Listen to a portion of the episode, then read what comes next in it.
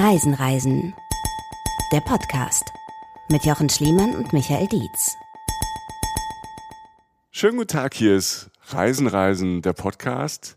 Heute nicht zu Hause, sondern wir sind heute in Berlin. Und Jochen Schliemann, das bist du, Jochen. Ahoi, liebe Menschen. Mein Name ist Michael Dietz. Wir sind nicht allein. Wir haben einen Gast und er ist, er ist aus Berlin. Schon, ist, und schon, er ist schon wieder dabei. Er ist schon wieder dabei. Es ist Farin Urlaub. Hallo, hallo. Guten Tag. Wow. Ja. ja, schön, dass ich nochmal kommen durfte. Ja, wir haben mich eigentlich ausgeladen nach dem letzten Mal. Aber wir haben lange überlegt, dann haben wir gesagt, komm, wenn, wenn Fatih unbedingt will, ne? Ja. Zwei Jahre permanente Anrufe jeden Tag. Ja, komm. An der Tür kratzen. Ja. Lass ihn noch mal ran. Liebesbriefe, die waren da, da haben Oder wir echt, da haben da wir echt, ich gekriegt. Da haben wir uns, da, da haben wir lange überlegt und gedacht, wir machen nochmal was mit Farin Urlaub. Und äh, wir sitzen in Berlin noch mit den Eindrücken der letzten zwei Abende und Tage. Wir hatten ähm, zwei fantastische Abende mit Farin Urlaub live, sag ich jetzt einfach mal. Ja, nee. Das stimmt schon. Also waren auch für mich schön, weil es ist eine schöne Dreierkonstellation und wir, wir sollten, ganz ehrlich, das sage ich jetzt sogar im Podcast, könnt ihr ja rausschneiden, wenn es euch peinlich ist, wir sollten echt mal eine Dreierreise machen. Ja, ich bin dabei. Und also das dann auch gleich quasi live kommentieren und so. Weil ich glaube, wir werden sehr viel Spaß haben, egal wohin es geht. Kopenhagen, ich, uh, super, Kopenhagen. Ich nehme alles. Also ja, ist gut. Ja. Ja. Ja, es, waren, es, es waren tolle Abende, zweitausend Leute waren da und ähm, ja, es war, glaube ich, jeden Abend fast tausend Leute da. Und Stimmung, Stimmung war gut. Es war alles irgendwie, es hatte auch ein gutes Gefühl, weil ähm, wir gesagt haben, das, ähm, was da reinkommt, ist, ist für einen guten Zweck. Und alle sind zufrieden nach Hause gegangen. Aber wir haben gedacht, wir zeichnen das nicht live auf, weil wir wollten, dass die Abende so unique sind, dass es wirklich so einfacher Abende sind, man muss dabei gewesen sein. Das ist das eine und das andere ist, wir haben ja auch Bilder gezeigt mhm. und sehr viel auch geschwiegen und das wäre für den Podcast, glaube ich, jetzt interessant. Ja, hier seht ihr ja selber und alles. Ja, auch für die Leute live wäre es komisch gewesen, wenn wir jedes Bild für einen Podcast beschrieben hätten. Genau, links im Bild. Genau, da oh, ist das schön. Deshalb, wir haben dabei an euch. Da, ja, ja. Mein Gott, siehst du das? Wenn man das, also, nee, aber deshalb haben wir an euch Menschen da draußen gedacht und haben gedacht, wir machen jetzt nochmal eine Audioversion, weil wir ja auch gerne Bilder im Podcast zeichnen, ja. Für den Kopf. Es ist ja so, und das ist heute unsere Aufgabe. Und die werden wir, ich bin mir ziemlich sicher, relativ gut lösen. Du bist da ist Druck, ne? Merkt ihr das? Da ist Druck. Gleich so, oh, muss ich jetzt Blicke, die ihr gerade sehen sollt. Alle Gesichter, oh Scheiße. Darauf war ich nicht vorbereitet. Gut, ja. Kommen wir zum Punkt. Genau. Nein, der große Punkt, ähm, das Thema bleibt das gleiche. Wir, wir gehen Expedition, Expedition nach Äthiopien ja. und ähm, das Tolle ist, wir reden über ähm, eine Expedition, die sechs, sieben Wochen lang war und äh, nach Äthiopien ging. Äthiopien ist groß. Willst du uns mal erzählen, wo du genau hingefahren bist? Ich, vielleicht fange ich erstmal an, mit wem ich gefahren bin. Ja, oder will, also, ja. Ja, weil, ja. also ich war bereits einmal im Rahmen einer sehr langen Afrika-Reise, äh, die ich größtenteils mit dem eigenen Fahrzeug gemacht habe, bis ich es dann zerstört habe, äh, war ich auch in Äthiopien und habe dort, weil mein Auto halt nicht mehr ging, einen Fahrer und einen Guide gesucht. Und äh, der Guide hat sich dann schnell als äh, ja, Labertasche rausgestellt und hat mich mit dem Fahrer allein gelassen. Und äh, das war totaler Glücksgriff, weil der Fahrer war viel besser, als der Guide jemals hätte sein können. War also Fahrer-Guide am Anfang und ist dann innerhalb von sechs Wochen wirklich zu einem Freund geworden. Das war Zegai. Und ähm, mit Zegai bin ich erst durchs ganze Land gefahren und habe so diese übliche, diese Steinkirchenrunde gemacht und war im Norden, also da, wo jetzt der Bürgerkrieg stattfindet, oder der größte, große Teil des Bürgerkriegs in Tigray. Und im Westen und ganz zum Schluss sind wir kurz in den Süden gefahren und waren im Tal des Omo, das ist ein Fluss dort, und haben hauptsächlich die Mursi besucht und äh, noch ein paar andere Stämme, in der, die in der Reihe, in der, in der Ecke leben. Also die Dassanech und die Hamer zum Beispiel und die Caro. Und ich fand die Mursi am faszinierendsten, einerseits als Menschen, weil die, die berühmten Tellerlippen habe ich zum ersten Mal gesehen und ähm, als Fotograf natürlich auch, also g- ganz sensationelle Motive. Und bin mit Zegai im Kontakt geblieben und habe dann irgendwann Bilder der Soma gesehen und habe gesagt, Zegai, ich würde gerne mit dir die Soma besuchen. Und da sagt er, die Soma sind wirklich weit weg. Das, da können wir mit einem Auto nicht hinfahren, wenn das Auto liegen bleibt, da hilft uns keiner, wir brauchen zwei Fahrzeuge und es wird also eine richtige Expedition, kostet also Geld und ich so, Zegai, mach einfach mal, organisier mal ja. und das hat er dann gemacht Und über diese Reise reden wir heute. Du hast eben gesagt, du hast ein Bild von Soma gesehen. Genau. Dass dich's geflasht hast, das ist, sagst du ja, Jochen, auch manchmal. Du siehst ein Bild von irgendwas und sagst, ich habe nur das Bild gesehen, ich weiß, weiß schon nichts. Ich musste dahin, dahin, genau. Und das hat dich getriggert, einfach dieses Bild. Das war ein Junge, der hatte... Der hat sich mit Blumen geschmückt, also hat auf dem Kopf ein, so ein Geflecht aus Blumen gehabt und hatte auch ein bisschen Farbe im Gesicht. Also ganz so, also wenn sich jemand hier ganz viel Mühe gibt, ein Kind auffällig herzurichten, so mhm. zu schminken, keine Ahnung. Wir, wir, wir führen heute ähm, die vier Jahreszeiten auf und du bist der Frühling und ja. du kriegst jetzt Blumen ins Haar. So. Und das war halt ein kleiner, schwarzer Junge, der so aussah, als würde es... würde er das öfter machen. Und dann habe ich halt ein bisschen auch über die Soma gelesen. Das war ein, ein Schweizer Fotograf, dessen Name mir nicht einfällt. Der hat da wohl ziemlich viel Zeit verbracht. Und ich fand jedes einzelne Bild faszinierend. Und äh, die Soma gehören auch zur Sudi-Familie, zu der die Mursi auch gehören. Also es gibt auch Menschen mit Tellerlippen dort. Und ich dachte so, ey, ich will dahin, wie gesagt. Ja, die Kombi. Und, und ein so ein Bild entspinnt dann all das, was folgt, muss man sich genau. vorstellen. Du siehst ja. ein Bild und dann geht das los. Dann bist du ja, so wie wir dich jetzt schon ein bisschen kennenlernen durften als Reisenden, äh, bist du auch, ich will nicht sagen manisch, aber wirklich Aufwand. auf, nein, aber Aufwand zählt nicht. Du setzt dich dann, glaube ich, an den Rechner und recherchierst dich erstmal genau. in Orbit. Also heutzutage geht das ja alles recht schnell. Ja. Als ich damals das Bild von der äh, Moschee in Jenné gesehen habe, habe, Mali, da ja. wusste ich überhaupt nichts und wusste auch nicht, wo jetzt anfangen. Und das war dann echt so, ich bin in die Bibliothek, haben Sie Bücher über Mali, so mhm. über die Lehmarchitektur da. Ja, Moment, dann war ich tatsächlich in so einem Kunstbuchladen, der hatte was, der hatte mhm. ein Buch über Lehmarchitektur, da war auch Mali drin. Und da war ich, also nachdem ich das Bild gesehen habe, ich glaube drei Monate später war ich da mit dem Motorrad. Also es, es geht dann auch echt schnell, wenn es sein muss. Bei den äh, Soma hat es jetzt etwas länger gedauert. Ich glaube, wir haben ungefähr ein Jahr Vorbereitungen gehabt, weil... Das hat alles Zegai gemacht, weil es nützt nichts, wenn ich versuche, aus Deutschland einen gebrauchten Geländewagen in Äthiopien zu organisieren. Also das Land funktioniert anders, ich spreche auch nicht mal Amharisch. Und hat also alles Zegai gemacht, also die Ehre gebührt komplett ihm. Das heißt, du hattest ihn, weil du ihn von der ersten Reise kanntest, von genau. der ersten gemeinsamen Reise, und ihr habt dann über E-Mail, über Telefon... Über E-Mail. E-Mail. Also ich habe ihn, ich glaube, ich zweimal angerufen, aber das meiste haben wir über E-Mail gemacht. Okay. Das geht. Das Lustige ist, sein Englisch ist solide, aber jetzt nicht ausufernd, und plötzlich kamen so Mails, so, Jan, it's so good to hear from you. Und ich so, Zegai war sein Sohn. Sein Sohn hat quasi die Kommunikation übernommen okay. dann und hat zwischen mir und ja. dem Vater vermittelt. Also, weil sein Sohn lernt gerade Englisch und scheint sehr sprachbegabt zu sein. Okay. Das war echt so von einer Mail zur nächsten. Also die erste Mail war so, Jan, I think I found car, um, contact me soon. Und die nächste Mail war so, Jan, so good to hear from you. Nice. I've made progress. So, wow, das war echt lustig. Ja. Das, das ist ja aber auch spannend, wenn du in der Vorbereitung bist und jemand, ne, also es, da geht es ja auch um Details, ne? Was genau. nehmt ihr mit und ja. so, und jemand, der vielleicht zu jemand, zum Wort was anderes sagt und zum Ding, gab es da so manchmal, gab es da Missverständnisse da? Oder? Nee, weil, also zum Glück haben wir uns in diesen sechs Wochen, wir haben diese sechs Wochen äh, auf, auf der ersten äh, Äthiopien, also meiner ersten Äthiopien-Reise, die haben wir vierundzwanzig Stunden verbracht zusammen. Mhm. Also, okay, ja. wir haben getrennt geschlafen, aber ansonsten, wir saßen zusammen im Auto, wir haben alle Führungen zusammen gemacht, äh, und wir haben uns wirklich gut kennengelernt. Mhm. Also er wusste dann auch, dass Whitey Whiteman kein Fleisch isst und sowas und äh, hat eine Köchin besorgt und einen Übersetzer und einen zweiten Fahrer, der den zweiten Wagen fuhr, und dann ja. waren wir halt so ein bisschen aufgeteilt. Und natürlich Zelte und einen Schlafsack. Das ist eine richtige Expedition. Ihr müsst, eine alle, richtige ihr Expedition. Jedes, jede Kleinigkeit erstmal mitnehmen. Ja, also... Ab einem gewissen Punkt dann ja. Also mhm. es gab noch Tankstellen so für die ersten drei, zwei Drittel des Weges ja. und dann mussten wir halt so Kanister vollfüllen, also richtig viele. Und da Äthiopien ja doch irgendwie ein, ein armes Land ist im, im Verhältnis, ähm, mussten wir dann halt auch so Plastikkanister voll machen mit Wasser und mit Benzin. Ja. Das waren aber die gleichen Kanister. Also, weißt du, also du bist dann schon so, nee, lass uns, lass uns das Benzin nur in diesen einen Wagen machen und das Wasser nur in den anderen Wagen. Okay, frag nicht warum. Also so nachts aufstehen, ich hab Durst. Genau. Lass einfach mal die Kehle runterlaufen. Und dann, ja. bist du, dann bist du irgendwann da. Genau. Und dann am Abend vorher, hast du Bock, bist du aufgeregt, hast du Sorge? Also was ist das so für dieses Gefühl, wenn es jetzt endlich losgeht? Also wenn es endlich losgeht, ich bin... Ich, ich weiß mittlerweile, bei dem Ka- also meine Hauptsorge galt dem Kameraequipment, weil ich wusste, ich kann mich auf Zegai hundertprozentig verlassen. Und man kann auch gut improvisieren. Also es gibt noch ein paar Städte unterwegs und ich habe gewusst, äh, dass wenn wir jetzt merken, oh, das fehlt, dann hätten wir das ja. noch vor den Soma gekriegt.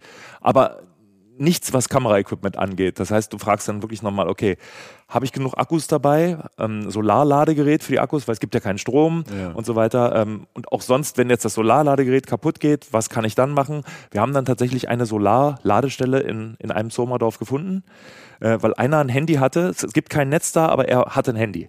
weil wenn er dann mal unterwegs ist, dann kommt er halt irgendwann an einen Punkt, wo er Empfang hat, und da konnte ich dann tatsächlich noch Akkus nachladen. Also das war tatsächlich eine große Sorge. Habe ich genug Speicherkarten und äh, wie funktioniert mein Computer? Also noch eine extra Ladebatterie für den Computer. Also lauter so Technikkram. Um, meine, um mich selber habe ich mir keine Sorgen gemacht. Weil also ich habe meinen Kulturbeutel für Reisen, der, der steht einfach. Der wird nach jeder Reise aufgefüllt und ist dann immer reisebereit. Ein Stück Seife, Zahnbürste, Fell. Ja, es ist schon ein bisschen ausführlicher. Also auch so ein paar Ma- Malaria-Sachen ja. und so. Aber...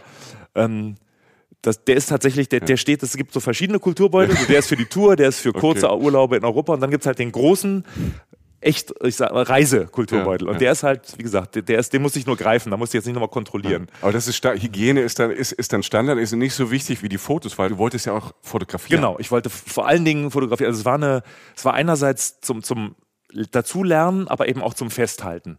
So. Wie ist es denn, wenn man dann, dann fährt man los und ähm Und lernt die Crew kennen quasi aus der Zegai? Genau, ja. ja also ja. Das, man lernt sich kennen. Mhm. Und, und wie war denn so der erste Tag? Also man sagt Hallo und dann fährst du ja in das Land rein. Ich meine, du warst jetzt vorher schon mal da, aber beschreib doch mal für uns, wie das da aussieht.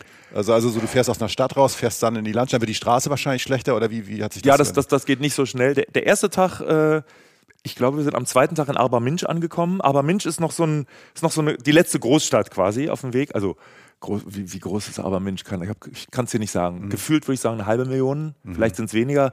Aber da gibt es dann halt noch so ein richtiges großes Hotel, also mehrstöckig. Sogar, die mhm. haben, glaube ich, sogar einen Pool. Ganz leckeres Essen, Arba Minch, und die besten Bananen der Welt. Ich weiß nicht warum. Ich habe in vielen Ländern Bananen gegessen, also in sehr vielen Ländern, weil es ist halt so ein praktisches Essen, was drei Tage im Auto auch gut hält. Mhm. Äh, manchmal auch vier Tage, aber in Arba Minch haben wir halt wirklich, glaube zwanzig Kilo Bananen einfach eingeladen. Stark. Also die wurden von der, von der Staude geschlagen ja, ja. für uns und dann ins Auto, die reifen dann noch nach. Ja, das ist stark. Es gibt halt sehr ja. unterschiedliche Bananensorten, was wir in, ja. in Deutschland, Europa wir, wir auch kriegen immer dieselben, genau. haben. Wir kriegen immer dieselben, ne, die irgendwie gezüchtet sind. Da kannst du auch ein Stück Zucker in den Mund legen. Ne? Und es gibt echt viele, die schmecken so unterschiedlich Bananen. Also das ist in Asien so, schmecken die anders wie, wie und dann auch nochmal unterschiedlich. Finde genau. ich immer fantastisch. Und das, das war halt so... Super Snack. Dann, dann, genau, dann, dann fängt die Reise halt schon mal gut an. Du ja. hast halt so Bananen aus Arba Minch, aber du weißt, die nächsten vier, fünf Tage ist irgendwie hauptsächlich Bananen, aber die sind halt auch so, so gesundes, sehr nahrhaftes Essen. Also nicht, wie du sagst, dieses äh, Überzuckerte, ja. sondern einfach ganz, ganz... Wie viel Bananen? Zwei Staunen. Und dann sitzt du da am Autofenster, kaust eine Banane und guckst raus. Ja, genau. Und, und dann, so äh, dann wird die Straße, wie du schon sagtest, ja. schlechter, dann hört die Straße auf und es wird Piste und es wird aber auch gleichzeitig ein bisschen grüner, weil der Norden ist schon... Also Addis Abeba liegt ziemlich zentral mhm. im die Land. Hauptstadt, ja. Die Hauptstadt, genau. Und da ist es... schon noch so ein bisschen grün, aber eher so ein spa- spärliches Grün. Also es ist jetzt kein besonders grünes Land. Und je weiter südlich du kommst, je näher du dem Tal des Omo kommst, desto mehr äh, wird es grün. Mhm. Und die, die Bäume werden ein bisschen, die Pflanzen werden ein bisschen anders und ähm, Straßenwege werden schlechter, Dörfer werden spärlicher und mhm. einfacher. Also wo am Anfang noch Ziegelhäuser sind, sind dann irgendwann Lehmhütten und die Lehmhütten weichen dann so Weidenhütten, also so selbstgeflochtenem, und irgendwann bist du halt da. Wie heiß ist es da? Es ist schwül heiß. Mhm. Wobei, nee, als ich da war, es war, ich war in einer extremen Trockenzeit da und äh, also ich bringe, bei mir überlagern sich gerade mehrere Reisen, deswegen mhm. muss ich jetzt sehr präzise sein. Also da war es einfach nur trocken, heiß, und da wir, ähm, also wir hatten diese Geländewagen, aber die Geländewagen kommen natürlich nicht überall durch. Wir haben dann so eine Basis aufgeschlagen in einem relativ großen Soma-Dorf mit, ich würde schätzen, vierhundert, fünfhundert Leuten, vielleicht dreihundert, vierhundert, sowas. Die mhm. haben da zusammen gewohnt. Gleich mehr zu dem Dorf. Nee, nee, nee, aber hab, ja. die, die Ausflüge sind dann halt so, du fährst mit dem Wagen so eine halbe Stunde, eine Stunde mit Guides immer und dann bleibt der Wagen irgendwann stehen und du siehst halt so diese grün bewachsenen Hügel und Berge und dann schnallst du dir fünfundzwanzig Kilo Kameraequipment auf dem Rücken und es war eh schon heiß und dann steigst du halt diese Hügel hoch ja. und dein Guide geht so vor, weil der läuft halt auch hundert Kilometer am Tag, wenn es mal mhm. wirklich sein muss. Und, und ist auch seine Temperatur, er ist das gewohnt. Er ist das total gewohnt, er ist auch leicht bekleidet ja. und ich wegen, wegen äh, Whitey Whiteman halt so ja. irgendwie lange, lange Ärmel und den Hut und wie gesagt fünfundzwanzig Kilo auf dem Rücken. Und also wenn ich ankomme nach einer Stunde oder zwei, bin ich halt schon mal komplett tot mhm. und dann geht's aber erst los. Mhm. Das ist schon toll. Wo sind die Dörfer dann? Die Dörfer sind verstreut. Verstreut. Ja. Und ihr habt dann, also wissen, wussten die, dass ihr kommt? In den, also in dem Soma-Dorf, wo unsere Basis war, da hatten wir sogar einen Zeltplatz. Die wussten, dass wir kommen. Das hat der Dolmetscher, der in, genau in diesem Dorf eine Weile lang gelebt hat. Das ist dann die Vororga. Okay. Genau, das ist, das, das war, das, wie gesagt, das war alles auf Zegai. Also da hat man uns erwartet, hat uns gesagt, hier könnt ihr eure Zelte aufschlagen, hier ist Platz äh, für eure Köchin. Also da gab es schon ich sag mal, eine sehr basic Infrastruktur. Da waren ein paar Steine und ein bisschen Feuerholz, ja, und sie hat die Töpfe mitgehabt und ein, das Essen und äh, wir haben dann noch vor Ort ein paar frische Sachen, Tomaten und sowas äh, Pennen im gekauft. Zelt. Pennen im Zelt, genau. Das war gut? Nee. Das, das, also dazu gleich, ich penne total gerne im Zelt, ja, aber die Zelte haben sich ja in Deutschland seit meiner Kindheit massiv verbessert. Also du kannst dir jetzt so Multifunktions-Super-Mega-Zelte kaufen. Das waren chinesische Billigzelte, weil in Äthiopien gibt es halt nichts Besseres. Wir haben auf äh, chinesischen Billig-Luftmatratzen geschlafen, in chinesischen Billig-Schlafsäcken. Also schön atmungsaktiv. Alles, so. Ja, total super. Also auch große Temperaturunterschiede stecken die locker weg. Also du bist in die Sauna gestiegen, mhm, bist nachts erfroren und morgens bist du wieder gegrillt worden. Und das Ganze ist so in embryonaler Haltung, weil das Zelt genau ein bisschen zu kurz war für mich, selbst diagonal. Aber die anderen haben halt jeweils zu zweit in einem Zelt geschlafen. Also mhm, ich hatte die Luxusvariante, ich hatte ein Zelt für mich alleine. Aber die, man macht nicht auf nachts und hängt die Füße raus, ne? Nee, nee. Das machst du Mach nicht, das nicht so mach, in, machst du nicht. Du weißt nicht, was, da, was ja. da rumläuft ja. und Skorpione und Schlangen und mhm, hast du nicht gesehen. Und jetzt kommt natürlich wieder der Punkt, kurz äh, Reality, nicht Reality-Check, aber mal so irgendwie so äh, Dimensionen. Embryonalstellung im Zelt, bei Saunatemperaturen, mhm, irgendwo in der Botanik, ähm, jetzt nicht gerade wahrscheinlich auch die, die weichste Matratze der Welt. Ja. Man könnte ja auch was anderes machen in seiner Freizeit, ne? Ja, aber warum sollte man das wollen? Naja, weil man so körperlich sich erholen will oder weil man, du schleppst dann zwanzig Kilo irgendwo hoch. Ja, okay, jetzt, jetzt kommt aber die Stunde der Wahrheit. Zum Beispiel, wir sind jetzt gerade auf Tour äh, mit den Ärzten. Ja. Das ist eine Band, in der ich spiele, für die Podcast-Hörerinnen und Hörer, die das nicht wissen. Ja, für die willst du hier ja Promo machen. Genau, richtig. Ja, also, so eine, so eine Nachwuchsband. Wir sind up and coming. zwanzig, zweiundzwanzig sind, wo wir jetzt auch unser Durchbruch ist der vielleicht Durchbruch durch vielleicht. Den Podcast. Ja, genau. Nee, und da ist es so, damit wir diese zweieinhalb Stunden Konzert am Tag funktionieren, werden uns einundzwanzig Komma fünf Stunden lang wird uns der Arsch hinterhergetragen. Also ich darf quasi gar nichts machen. Hier ist dein Backstage-Raum, willst du noch was essen, willst du noch was trinken? Oh mein Gott, du hast das beste Hotelzimmer, du wirst in den Bus getragen, also darfst noch nicht mal dein Gepäck selber nehmen. Das ist jetzt nicht so ein spannendes Leben, dass ich jetzt sagte, oder so ein, also ein erschöpfendes Leben, dass ich jetzt sage, ich muss jetzt danach fünf Wochen nach Mallorca an den Strand, sondern es ist eher so, ich bin unterfordert, massiv unterfordert. Aber du machst es ja nicht nur, um dich endlich mal zu fordern, sondern ich finde immer, was ich immer so beeindruckend finde. Ich bin halt finde, neugierig. Genau, dass der, der Aufwand zählt einfach nicht, wenn du was willst anscheinend. Ja, ne? Ja. Das, ist, das ist ja bei euch beiden genauso. Also die Relation ist vielleicht noch ein bisschen andere, weil ich hab, muss mir halt seit vielen Jahren keine finanziellen Gedanken mehr machen. Also Zegai hat dann irgendwann rumgedruckst und hat gesagt, ey, das kostet jetzt so und so viel tausend Dollar. Und ich so, ja, okay, okay willst du, soll ich es dir ja. vorab überweisen oder wie willst du es haben? Mhm. Also es war halt nicht so, uh, ei, nee, denn, ah, du, mhm. dann vielleicht komme ich doch nur nach Addis, besuch dich. Also sowas ist dann halt kein Thema. Es war jetzt nicht absurd teuer. Also jede Safari, äh, kennst du ja auch, ja. jede Ta- Tansania, Kenia Safari ja. kostet ein Vielfaches.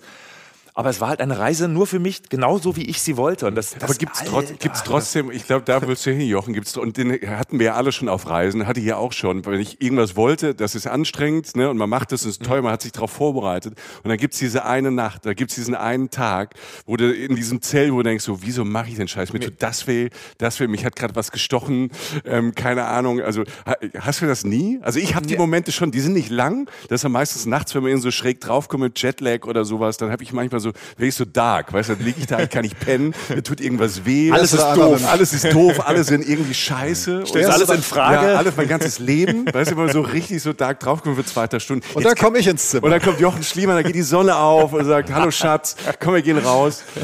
War jetzt noch nie, aber ich hoffe auf den Moment. Aber ja, hast, du, hast du das ja. nie? Passiert dir das nie? Also, das ist ja auch ich, nicht schlimm, aber... Nee, nee, nee, also ich... ich, ich Ich muss wieder ganz viel ausholen, weil das ist nicht das schlimm. Ist, ja, okay, danke schön. Ja. ja, leider. Ihr habt Zeit. Ihr seid noch jung. Ja, das stimmt. Denk an mir geht das alles von die Lebenszeit ab. Ja.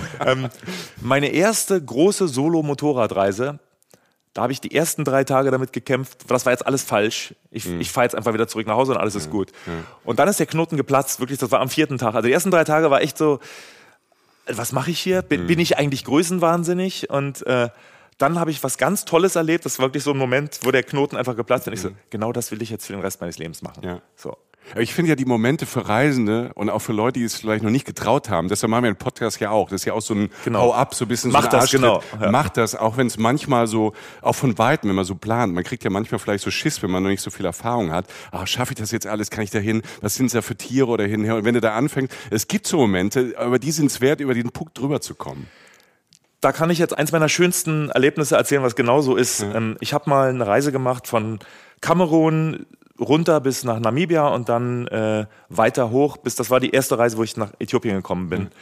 Also bin mit dem Auto bis Tansania gefahren, das Auto da geschrottet und dann nach Äthiopien gefahren, wieder zurückgefahren, das Auto war repariert und so weiter. Also ich war lange unterwegs und wusste aber, dass mich meine Route durch den Kongo führt. Mhm. Ist, und ist nicht so ein normales Urlaubsland. Nee, ist jetzt gar, gar kein normales. Und da habe ich, also ich war jetzt nicht im schlimmen Kongo, also im Ostkongo, wo man ständig liest, in Goma wieder zweihundert mhm. äh, N G O-Leute erschossen und so. Ich war ganz, ganz im Westen, also West, westlicher geht nicht, mhm. da ist dann schon der Ozean.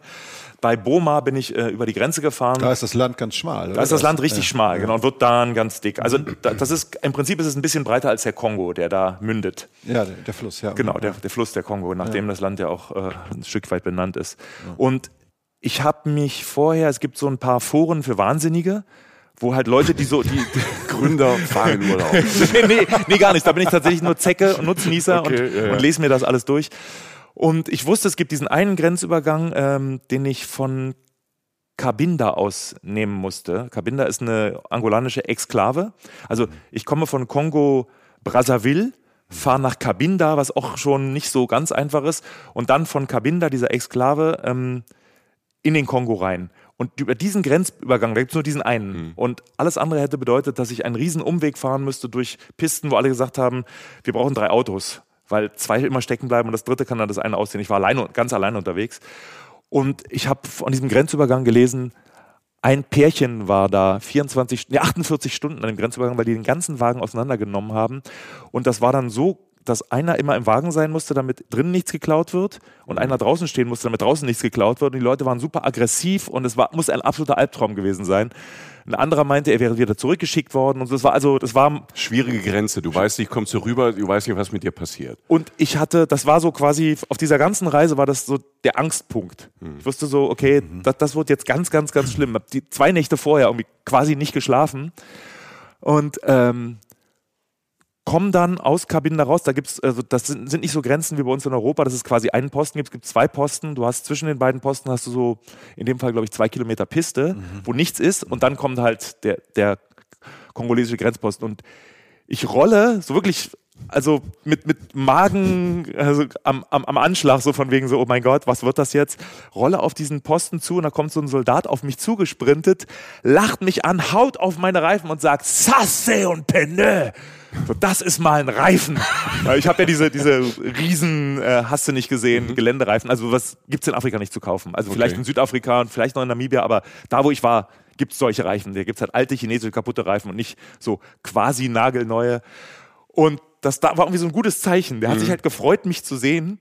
Und der Nächste, der auf mich zukam, also ich übersetze das jetzt gleich, weil mein Französisch ist jetzt nicht so äh, sehenswert, der sagte so, hallo, ich bin... Ich weiß den Namen jetzt nicht mehr, Jean-Jacques oder so, du hast bestimmt von mir gelesen im Internet, ich helfe den Leuten hier an der Grenze und ich so, du bist, habe natürlich nichts von ihm gelesen und also um es jetzt kurz, ja original, um es jetzt kurz zu machen, ich war nach zwanzig Minuten über diese Grenze rüber, das war die schnellste Grenze auf der Reise. Okay. Also es war so, nicht nur gar nicht gefährlich, sondern die Leute haben sich total gefreut, mich zu sehen, haben meinen Pass natürlich abgestempelt. Der Typ, der mein Carnet gestempelt hat, meinte, ich war mal in Deutschland. Und ich so, ja. ey, Alter, was ist los hier? Und ich war dann wirklich so über diese Grenze rüber. Mein Angstgegner war nach zwanzig Minuten besiegt. besiegt. Also normale afrikanische Grenze, zwei, drei Stunden ist so gar nichts. Mhm. So, wir zwanzig Minuten, ich war im Kongo und ich so... Alter, krass. Also erstmal hält man dann an und schnauft erstmal. Ja, also ich bin, ich bin tatsächlich ist, so ja. dahin gefahren, wo ich aus der Sicht war. Das ganze Adrenalin floss so langsam aus meinem Körper. Also, und deswegen, das ist mir auf mehreren Reisen schon so gekommen, dass ich war auf eine Sache fixiert, hatte davor Angst, die war komplett harmlos, die eigentliche Gefahr war dann ganz woanders. Mhm. So. Aber das Gefühl ist doch eins der schönsten. Total. Oder? Wenn man dann halt die Sorge hat, man geht den Weg trotzdem und das, diese Fahrt, dann ich die halbe Stunde danach, hätte ich gern neben dir gesessen, sonst ja eher nicht. Aber das war bestimmt schön, oder? Es ja. war super schön. Ja. Ja. Es war, es war, und ich war dann so on fire, dass ich nicht gemerkt habe, dass meine GoPro vom Wagen gefallen ist. Also die Piste ist halt, also in Kongo gibt es Straßen, das was habt ihr noch nie gesehen. Und die ist dann halt vom Wagen gefallen und ich habe so eine Stunde später gemerkt, bin sogar noch zurückgefahren, aber natürlich war sie nicht mehr da. Ja, ja aber so, so euphorisch war ich. Ach herrlich. Hört so, man da Musik in dem Moment? Ja. Ja, da habe ich Musik gehört. Was? Ich habe tatsächlich so einen, äh, für diese Reise einen extra Mix gemacht. Der war sehr lang. Ich weiß jetzt nicht, was, was ich genau da gehört okay, okay, habe, aber es war, war so. Also hier ja. so grinsen. So ja, ja, ja, ja total. Also, oder, ja. Whitey Whiteman ist mit offenen Fenstern durch die Dörfer geheizt. Es war, es war echt lustig. Und äh, wenn wir jetzt schon bei Anekdoten sind, soll ich noch erzählen, gerne, was, toll, was ja. zwei Stunden später passiert ist? Bitte. Gerne. Zwei Stunden später, also ich, wie gesagt, noch voll euphorisch, so Kongo oder nicht, wir sind so. Und äh, fahr um so eine Kurve. In, da war, war es dann schon ziemlich dschungelig, also ziemlich äh, dicht bewaldet. Das, das wechselt immer ab. Also je näher man dem Fluss kommt, desto mehr Wald ist. Und je, je weiter man wegkommt, desto abgeholzter ist es, weil die Leute alle Bäume als Feuerholz schlagen, weil sie mhm. halt so arm sind und versuchen das dann, sie, sie köhlern das dann, also sie machen es zu Kohle und versuchen das an die, an die Tracker zu verkaufen. Und so nach und nach fällt ihnen gar nicht mehr auf, dass sie, wie weit sie jetzt schon von ihren Dörfern weglaufen müssen, um das Holz zu sammeln. Jedenfalls war das halt ein grüner Abschnitt. Und da stand plötzlich... Ähm, so ein kongolesischer Elitesoldat vor mir. Also so zwei Meter groß, mhm. zwei Meter breit gefühlt, kein Fett. Äh, Ray-Ban, verspiegelte Ray-Ban, so also die Be- Berett, die, die neue Brille, Uniform. Wo man schon Angst kriegt so ein genau, bisschen. Genau, die Arschlochbrille. Ja. Ja, die äh, äh, neue Uniform, also nicht so dieses Zerschlissene, was ich an der Grenze gesehen habe, neue Uniform und keine A K siebenundvierzig, sondern eine Heckler und Koch. Das ist eine Waffe. Ne? Das ist eine, Deutsch, da Deutsch, so. ist eine ja. deutsche Waffe. Und das ist eine teure Waffe, die man nicht überall kriegt. Genau, und die, ja. die kriegt auch jetzt nicht jeder dahergelaufen. Es war wirklich so ein, so ein Elitesoldat, keine Ahnung, was er da gemacht hat. Auf jeden Fall hat er mich sehr herrisch angehalten. Von wegen so, und ganz, richtig unfreundlich und ruppig so, die Papiere, so, pass. Und ich so, klar, klar, klar. Und dachte so, mhm. also ich war, wie gesagt, alleine im Dschungel mhm. mit diesem... sehr bewaffneten äh, jungen Mann. Life is a Rollercoaster. Du kommst quasi, wir kommen quasi genau. aus dem Singen. Ja, yeah, Kongo und ich, wir sind Best genau. Friends. Und dann steht er da. Steht ja. er da und war halt wirklich, also da war keine Sympathie. War auch nichts. Also manchmal versuche ich noch so witzig zu sein. Das ist an ihm komplett abgeperlt. Also so, deine, deine Gags behältst du jetzt mal für dich, Weidi. Und dann fragt er so, où sont les autres? Wo sind die anderen? Und ich so, welche anderen? So, nein, mit denen du unterwegs bist. Und ich so, nee, ich bin alleine. Und da fällt ihm wirklich alles aus dem Gesicht. Du bist alleine im Kongo? Bist du wahnsinnig? Und hat mich dann so, dann schlug das total um, hat er mich komplett respektiert, gab mir so fast schon zitternd meine Dokumente wieder und meinte so, alter, gute Fahrt, das würde ich mich nie trauen. Sagt dieser Typ mit, mit seiner Heckler und Koch. Und das war dann so, da dachte ich so, okay, jetzt, jetzt sind der Kongo und ich wirklich Freunde. Alter, das war cool. Ja, das war wirklich, das war, also an dem Tag war, war viel los. Da, da kamen noch ein paar Erlebnisse, aber ich, wir wollen ja eigentlich über eine ganz andere Reise reden. Aber ich sag das, ich erzähle das alles nur, man erlebt das nicht, wenn man zu Hause bleibt. Mhm. Ich muss irgendwann aufpassen, dass ich nicht nur noch aus Reiseanekdoten bestehe, weil ich habe wirklich für jede, für jede Geschichte, die du jetzt, mit der du ankommst, habe ich ah, da habe ich was in Costa Rica erlebt. Aber da das war ist damals ja, das ist ja das Schöne am ja. Reisen, was ein Unterschied wird, der ist zum Urlaub. Und ja. das sind ja auch manche Abende, wo man andere Reise trifft, die man gar nicht kennt, dass man sich Anekdoten austauscht, so Länder kennenlernt, wieder Lust kriegt auf Länder ja. und man dann irgendwie abends äh, da sitzt nach vier, fünf Stunden und sagt, ich, ich muss da hin. Das ja. war super. Ja, aber man lernt ja auch was über sich selbst. Ne? Ja. Und man lernt ja auch Höhen und Tiefen. Das ist ja so krass, wenn man alleine reist, sind die Höhen höher und die Tiefen tiefer, finde ich. So, das stimmt. Du hast, ja nicht die du, du hast nichts, was dich auffängt ja. und du hast aber auch nichts, was dich bremst. Mhm. Ja. Also, es ist, das ist außer halt der gut. Kollege mit der... Äh, ne, der ja. mit der Heckler. ja. Aber du, du steigst morgens aus dem Zelt in Äthiopien. Also du bist jetzt in diesem chinesischen genau. Zelt da, gelbes ja. Zelt oder so, glaube ich. Ich glaube, das war ein gelbes Zelt, ja. Also Füße sind, gelb-grün. Füße sind ja schon draußen die ganze Nacht, in dem Sinne, aber du steigst dann raus. Genau. Und dann ist so der erste Tag, an dem du zu so einem, so, so einem Dorf gehst mit Menschen, die so, ich mache das ja jetzt mal ganz naiv und platt, die so aussehen wie das was Foto, was du gesehen hast, da ist man, also und dann, ja, dann geht's nee, los, das, oder? Das kam ein bisschen später. Also okay. wir, der erste Tag, den haben wir komplett so zum, zum Runterkommen, weil die Fahrt ist echt anstrengend. Also ja. das auch für die Fahrer ist die Fahrt jetzt Kein, kein Zucker schlägen, weil die, die Pisten werden halt, wie gesagt, immer schlechter, der Wagen bleibt mal liegen, dann musst du reparieren und so. Also wir haben dann den ersten Tag Pause gemacht, Konsolidierung. Ähm, die Köchin hat so ihr Equipment zusammengesucht und wir haben uns das Dorf, in, also unsere Base angeguckt und haben dann Leute kennengelernt. Und ich wurde quasi so vorgestellt, hier, das ist Whitey Whiteman, der will uns Soma angucken, äh, beziehungsweise aus Sicht des Übersetzers euch Soma, weil er war kein Soma. Mhm. Kein, und ähm, der ist jetzt halt hier, dann haben ein paar Leute mir Übersetzer so Fragen gestellt. Also das, das war schön, da bin ich so langsam in diese Kultur reingekommen. Die okay. waren alle total, total entspannt. Mhm. Die Kräfteverhältnisse waren klar. Jeder dritte männliche Erwachsene hatte eine A K siebenundvierzig um. Ich hatte eine Kamera dabei. Also es war so, wenn wir uns jetzt, wenn es jetzt zum Duell kommt, du hast jetzt schon gewonnen und dadurch, das war alles cool. Also da war keiner aggressiv, da war auch keiner jetzt besonders überrascht. Also das ist eine Sache, die hat mich ganz oft in... nicht nur in Afrika, auch in anderen Kulturen überra- äh, überrascht, dass die nicht überrascht sind, wenn man da ankommt. Die sind, du bist vielleicht der erste Weiße, den sie sehen, aber dann bist du halt der erste Weiße, den sie sehen. Also das ist für die jetzt nicht so, boah, guck mal, ein Weißer. Für die Kinder vielleicht schon, aber für die Erwachsenen ist so, ah, ein Weißer. Mhm. Interessant. Ähm, dass die alle Gewehre ähm, haben, das hat äh, Sicherheitsgründe? Ähm, das hat, das hat äh, Viehbewachungsgründe. Viehbewachungsgründe. Also es gibt da... Für die Soma, wie für viele pastorale Völker, oder eigentlich alle pastorale Völker, sind, ist das Viehzeug das Wichtigste. Das, mhm. Also der, das Viehzeug garantiert das Weiterleben. Mhm. Das Viehzeug ist auch die wichtigste Währung, wenn man jetzt irgendwie eine Braut sucht. Du brauchst irgendwie Rinder, um eine Braut zu bezahlen. Und es gibt da einen Stockkampf, Donga. Und äh, wenn du aus Versehen deinen Gegner beim Stockkampf umbringst, weil das ist eine sportliche Veranstaltung, da geht es nicht darum, jemanden zu töten, mhm. aber wenn das dann doch aus Versehen passiert, äh, dann kannst du dich auch mit Rindern freikaufen mhm. von dieser Schuld. Ja. Du wirst trotzdem verstoßen, aber du wirst halt nicht umgebracht, wenn du dich mit Rindern freikaufst. Also Rinder mhm. sind... Die wichtigste Währung, deshalb Bewachung, genau. deshalb die... Ähm, Und genau, weil halt andere Waffen. Tribes diese äh, Rinder stehlen wollen. Ja. Und das, das ist nicht eine theoretische Gefahr, das ist ganz praktisch. Da kommen dann riesige Raids, da kommen dann so zweihundert Leute, die halt auch bewaffnet sind und versuchen, die Rinder zu stehlen. Und dann schießen die sich halt auch tot. Mhm. Das muss man wissen, bevor man dahin fährt, damit ja. man äh, keine Angst hat. Diese Waffen wurden auf dieser Reise überhaupt nie auf mich gerichtet und die waren auch nicht meinetwegen da, aber sie sind halt allgegenwärtig. Also mhm. man sitzt mit Leuten am Tisch, die haben halt so eine A K siebenundvierzig auf den Knien und essen und du denkst halt immer nur so, ich hoffe, sie ist gesichert. Mhm. Also weil es gibt ja immer so blöde, ja, ja, ja. gibt ja immer blöde Jochen. Bewegungen. Ja. Da fällt mal ein Stückchen Brötchen runter oder so. Oder was auch immer, dann ups, zack, ne?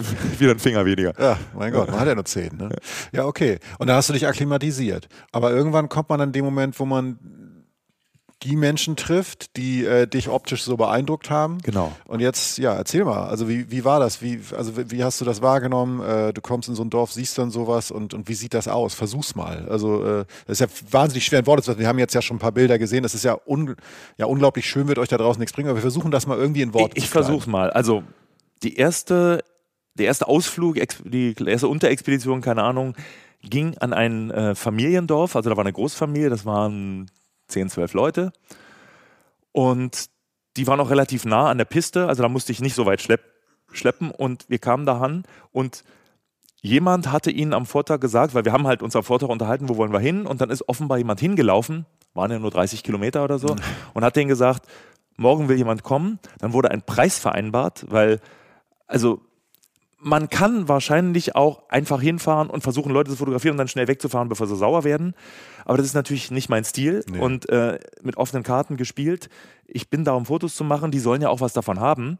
Und wir können jetzt nicht so viel sinnvolle Sachen mitbringen wie, keine Ahnung, ähm, Wundversorgungsmittel oder sowas. Wir haben halt endlich Platz. Und deswegen, das, das Einfachste ist halt, Geld mitzubringen. Ist nicht schön, ist nicht romantisch, aber und dann wird halt quasi ein Preis vereinbart. Und damit ist dann aber auch alles fein. Normalerweise, mhm. es gab dann später mal Stress in einem anderen Dorf. Jedenfalls sind wir dann da hingekommen. Das muss man sich so vorstellen, da stehen ein paar Nutzpflanzen. Also bei uns wären es so bestellte Felder, aber die Soma bestellen jetzt nicht großartig Felder. Die pflanzen so das, was sie brauchen, um ihre Behausung an. Mhm. Aber nicht so wie bei uns so anal fixiert, so hier darf nur Weizen stehen und ja. nichts anderes. Da steht halt dann zwischendrin steht Weizen und da stehen andere Sachen.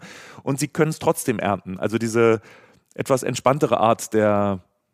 des, des äh, Gartens, mhm. also des Nutzgartens. Des Nutzgartens, ja. Und ähm, also es ist sehr, sehr, sehr grün und die Familie ist natürlich schon so ein bisschen neugierig und die Kinder haben sich schon so ein bisschen zurecht gemacht, aber jetzt nicht extra für mich, sondern eher so, naja, mal gucken, was jetzt passiert. Das ist, das ist so eine sehr lockere Atmosphäre. Das ist, noch ganz kurz, das sind Hütten. Hütten, das sind Hütten, nur Hütten, ja. Hütten. Selbstgebastelte Hütten. Selbstgemachte Hütten. Genau, ja. aus, aus dem Baumaterial, also eine Struktur aus Holz. Kommt alles aus der Natur. Kommt alles aus der Natur, ja. geht auch alles in die Natur zurück. Da ja. ist nichts, was nicht äh, natürlich ist. Also Kleidung, selbstgewebte Kleidung, Kleidung habe ich da nicht gesehen, mhm. sondern das sind äh, schon, die kaufen irgendwo Stoffe oder tauschen sie vielleicht auch ein, weil viele haben auch jetzt, also sehen nicht so aus, als ob sie irgendwie Bezug zu Geld hätten. Mhm. Ähm, wenn das Familienoberhaupt Geld will, dann ist das, wird das wahrscheinlich auch gleich direkt in Rinder umgerechnet oder ja, in, in, ja. in äh, Nahrungsmittel, keine Ahnung, auf jeden Fall. Wir, wir zahlen halt an jemanden Geld und was die damit machen, erschließt sich mir nicht, weil da gibt es keine Läden, die man innerhalb von zwei Tagen erreichen könnte.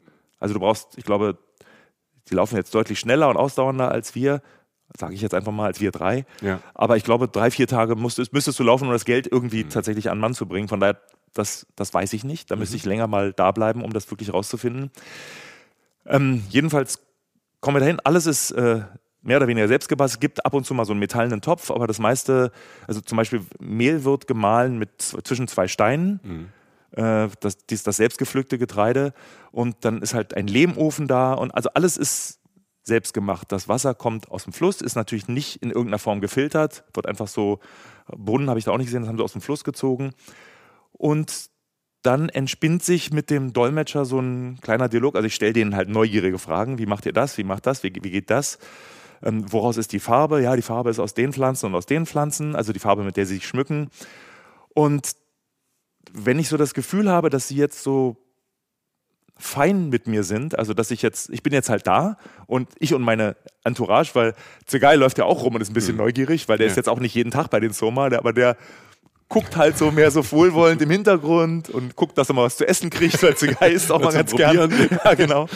Und dann, wenn, wenn ich das Gefühl habe, jetzt ist der richtige Moment gekommen, dann packe ich die Kamera aus und mache dann immer erst Fotos von einem Kind oder von mehreren Kindern und zeige ihnen das auf dem Display. Okay. Und dann ist meistens die Reaktion unbändige Freude. Manchmal wird gequiekt. Ja. Äh, also es ist auf jeden Fall, das ist, das ist ein guter Anfang. So, also sie sehen sich, manche sehen sich zum ersten Mal im Profil, mhm. weil es gibt keine Spiegel. Und äh, du brauchst ja zwei Spiegel, um nicht im Profil zu sehen. Und das ist dann also, das bin ich. Und das, dieser, dieser Moment des Erwachens, das ist, das, das wow. ist total schön. Ja, ja. Und dann, also wenn diese Fotos, also diese Kamera, weil das ist ja, also ich gucke dich an und plötzlich hebe ich so was Großes, Schwarzes hoch, was zwischen uns steht. Das ist jetzt auch, wenn man das nicht gewohnt ist, ist das erstmal so, was machst du da? Und deswegen ist das mit dem Zeigen für mich ganz wichtig. Ja. Und dann wird halt so ziemlich schnell klar, was ich da tue. Und dann fotografiere ich halt. Und manch, also das ist dann von Dorf zu Dorf, von Familie zu Familie unterschiedlich. Manche haben sich dann richtig was überlegt. Also von wegen so fast schon wie so eine Choreografie. Das ist meine Frau, die macht das. Das sind meine Kinder, die machen das. Und ich kann das dann quasi alles der Reihe nach fotografieren. Und bei anderen muss ich halt mehr proaktiv fragen, hier, wie, wie baut ihr denn diese Hütten? Und dann zeigen sie es mir und so. Und, und ich mache halt einfach Fotos. Und sind die Leute wahrscheinlich ähm, dann auch sehr unterschiedlich, äh, indem der eine möchte das mehr, genau, der genießt genau. das, wie, wie überall. Ja, das, genau. das, das, du hast das ist Introvertierten, ja so. die Extrovertierten, ja. auch innerhalb von der Familie unterschiedlich. Mhm. Also die Extrovertierteste auf, auf, auf, in diesem ersten Dorf war so eine aus einer Kalabasse einen Kürbis rauchende alte Dame, die wollte eigentlich in jedem Bild sein. Also die, fand, die fand sich schön, war sie auch, schöne, stolze alte Frau, aber die war dann immer, ich habe nachher die Fotos, ich musste sie wirklich rausschneiden manchmal, weil sie immer so, ah, jetzt, ja, die Kamera ist da, die hat das ziemlich schnell verstanden und kam dann halt immer an, Schmauch, Schmauch. Fotobomb. Ey. Ja, genau. ja. Aber ähm, was, was du ja da gemacht hast, sind ja auch sehr viele, ich würde jetzt mal Porträts sagen, genau. weil diese Leute, ähm, du hast sie ja letztlich in alltäglichen Situationen oder im Alltag besucht. Das ist ja eine der Sachen, die mich in der sozusagen kleinen Vorrecherche oder im Vorgespräch am meisten fasziniert haben. Die sind da eigentlich in alltäglichen Situationen, sehen aber aus wie, ich möchte jetzt sagen, wie, wie, ja, wie Supermodels, wie ja. Kunst. Das ist ja. ja Kunst. Jetzt müssen wir versuchen, so einen Menschen zu beschreiben, glaube ich. Also das sind Menschen, vielleicht kannst du das besser, aber das sind ja letztlich... Mach du das mal. Nehmen wir mal so ein Kind, also vor allem mhm. die Kinder, gerade auch die Jungs, was ich am, irgendwie, irgendwie witziger... Wir haben ja so, mich und Michael haben darüber ja auch gesprochen, wir haben so, so ein paar Favoriten unter deinen Bildern, die du da gemacht hast. Du hast ja relativ viele Bilder gemacht und ähm, ich fand am tollsten die Jungs, also wirklich... kleine Jungs, wahrscheinlich sogar vor Pubertät oder so, und haben, haben, die haben sich halt angemalt mit, mit Farben, die sie aus Pflanzen, denke ich mal, gewonnen haben. Genau. Meistens so helle Farben im Gesicht, mal auch ein bisschen rot oder so. Und dann geht es so weit, dass sie sich Blüten oder Pflanzen, also da, da, da gab es einmal, ich vermische jetzt bestimmt Stämme, deshalb Verzeihung, aber nur ja. einfach mal zur Einordnung, dass wir mal ein Bild kriegen. So. so kleines Obst wie kleine Melonen oder so auf dem Kopf rumliegen haben oder halt eine große Blüte oder so, die auf dem Schädel liegt, auf dem Kopf, den sie sich einfach rauflegen. Sie machen sich unglaublich schön mit den Mitteln, die sie haben. Mhm. Und jeder von uns, der das machen würde, würde völlig beknackt aussehen. Ja, genau. Völlig, also wenn ich mir jetzt eine Melone und irgendwie eine Blüte auf den Kopf legen würde, dann würde ich einsperren. Ja, komm mal mit so, da gibt es so einen Raum, da wartest du jetzt und dann kommen ein paar Leute und so. Die helfen dir dann. Ne? Ja, ich weiß, kann dir das jetzt, wir können da, nee, ja, ähm, ich habe auch eine Geschichte. nee, aber, die hat aber kein Happy End. Nee, aber ähm, das, und das, die nehmen sozusagen alles, was regional sozusagen da ist, Farben, die sie aus dem Boden gewinnen, aus Pflanzen und dann halt diese Pflanzen selbst und machen sich schön und schminken sich sozusagen, kleine Jungs, aber auch Männer, Frauen und so. Und es sieht unglaublich schön aus, entrückt. Ästhetisch, ja. Entrückt, seltsam, aber auch trotzdem hochmodisch, trotzdem zeitlos. Also würde das der abgefreakt, die abgefreakteste Fashion Show in Manhattan oder so machen als Höhepunkt ihrer Show, würde eine so eine Person rauskommen, würde alle sagen, Gott ist das drüber, Gott ist das super. Ja. Aber das ist der Alltag. Genau. Das ist höchste... höchste Mode, aber Mode ist fast eine Beleidigung dafür, weil es einfach wunderschöne Ästhetik ist, die aus den Sachen drumherum gewonnen wird. Das war bei diesem Schweizer Buchstuhl, das ich jetzt eingrätsche, ja, ja. Äh, ja, ich was ich gesehen habe, der hat auch die ganze Zeit Worte dafür gesucht, also mhm. Naturmode oder so. Also ja. es gibt, man kann es nicht beschreiben, wenn man es nicht gesehen hat. Es ist, also mich hat es, mich hat es wirklich, was du eben gesagt hast, mich hat es wirklich an so High-End ähm, ähm, extravagante Modeschauen manchmal erinnert oder an Luc Besson-Filme, an das fünfte Element, aha, an sowas, weißt du, so, so Kostüme aus der Zukunft. Also so, solche Bilder hatte ich im Kopf, so Assoziationen. Ja. Ähm, und ich, ähm, das, das war ja auch die Frage, machen, machen die das an besonderen Tagen oder ist das eine all, alltägliche Art ähm, zu sein? Um, um das rauszufinden, sind wir halt oft über Land gefahren, mhm, und ich habe halt Leute fotografiert, die am Wegesrand vorbei liefen oder da standen, ja, und da kommen keine Touristen hin, ja, von denen man Geld verlangen könnte. Das heißt, die waren gerade unterwegs von A nach B und waren halt so geschmückt, will ich es jetzt nennen. Mhm. Und das hat mir gezeigt, die machen das jetzt, ja, nicht für mich. Das, also, das wäre ja auch, also Huhn und Ei, wenn man die quasi entdeckt als fotogenstes Volk der Welt, dann hat das schon einen Grund. Also die sagen ja nicht, wir müssen, wir müssen, wir müssen mehr aus uns rausholen, ja, sonst kommt hier nie jemand hin. Also das ist, ja, dieses Ästhetikempfinden und dieses ich, ich mache mich schön, das ist ja im Menschen verankert. Also angeblich hat Kleopatra schon Lippenstift und äh, Eyeliner benutzt. Und also der Mensch will sich schöner machen, als er ist. Und er findet sich halt schöner, wenn er was dazufügt und selten, wenn er was wegnimmt. Und das ist da halt mit den Mitteln, die sie haben und mit diesem ästhetischen Verständnis. Mhm. Also wir haben jetzt insgesamt, glaube ich, zusammen gestern zweihundert Porträts gesehen, gestern und vorgestern. Und da war jetzt nicht einer dabei, wo du denkst, na, du kannst ja nochmal üben. Mhm. Also das war halt das war immer so perfekt, ja, einfach. Also ja. da und es waren schrille Farben, es waren starke Farben, es war nichts, also manchmal auch pastellig und so, aber es waren wirklich Farben, die nach vorne gehen. Das ist aber alles, das interessiert die natürlich alles nicht. Ich versuche es jetzt gerade nur in unsere Welt so einzuordnen und es passte immer. Ja. Mhm. Jede Farbe, sei es ein starkes Rot, ein starkes Grün, ein starkes Weiß oder was auch immer, okay, es passte immer. Wahnsinn. Und es, und es war so, in, also die Bilder ähm, sind dann auch, oder die, die, die Menschen super individuell, also die gleichen, ja, also die, die gle- gleichen Farben und die gleichen Techniken, aber jeder hat nochmal so, so seins, also diese Blumenarrangements, die manchmal aussehen wie, wie, wie so ein extravaganter Hut bei, ja, uns, genau, ja, dann voll, manchmal mit, ähm, mit verschiedenen Materialien gearbeitet und jeder hat so noch so seinen eigenen Style, setzt noch was eigenes drauf, seinen eigenen Akzent und was ich da dann toll fand, also gerade wenn man dann in die Gesichter guckt, in die Bilder guckt, diese unterschiedlichen Persönlichkeiten, aber man hat immer bei fast allen so das Gefühl, ich glaube auch manche, wir haben eben gesagt, es gibt Extrovertierte und Introvertierte, ja, aber man hatte immer so ein ganz gesundes, schönes, ähm, positives Selbstbewusstsein. Ja, auf so jeden was, Fall. Da, war, da geht keiner rum, also ich habe äh, Leute mit, warte, ich habe das Wort jetzt neu gelernt, ähm, ich habe immer ein falsches Wort benutzt, mit Lippen, Kiefer, Gaumenspalte, mhm, und die äh, war genauso integriert wie die anderen Kinder und war auch genauso selbstbewusst. Ja. Also da war jetzt nicht so, ich weiß, ich sehe anders aus und äh, keiner mag mich sowieso und ich will jetzt aber auch auf das Foto, sondern die war halt so, du machst jetzt die ganzen Fotos, jetzt mach auch ein Foto, ja, von mir. Ja, ich fand so das toll, weil das sind ja, das sind ja auch so Momente, wenn man das, äh, die man auf Reisen dann spürt, weil wir reisen ja nicht, das, ähm, wir reisen ja nicht um und erzählen nicht darüber, um Leute jetzt vorzuführen, sondern wir sind ja, wir interessieren uns ja, wie andere Menschen leben, genau, wie die ihr Leben gestalten, wie die den Alltag gestalten, wie die sich fühlen, wie die die Welt sehen. Und da habe ich total viel in dem Sinn mitgenommen, dass die, auch was du gesagt hast mit der, wo man bei uns vielleicht, wo Leute drauf gucken würden, weil jemand anders ist im Gesicht oder, ja, keine Ahnung, oder ein Bein nachzieht oder was auch immer, oder der irgendwie anders ist.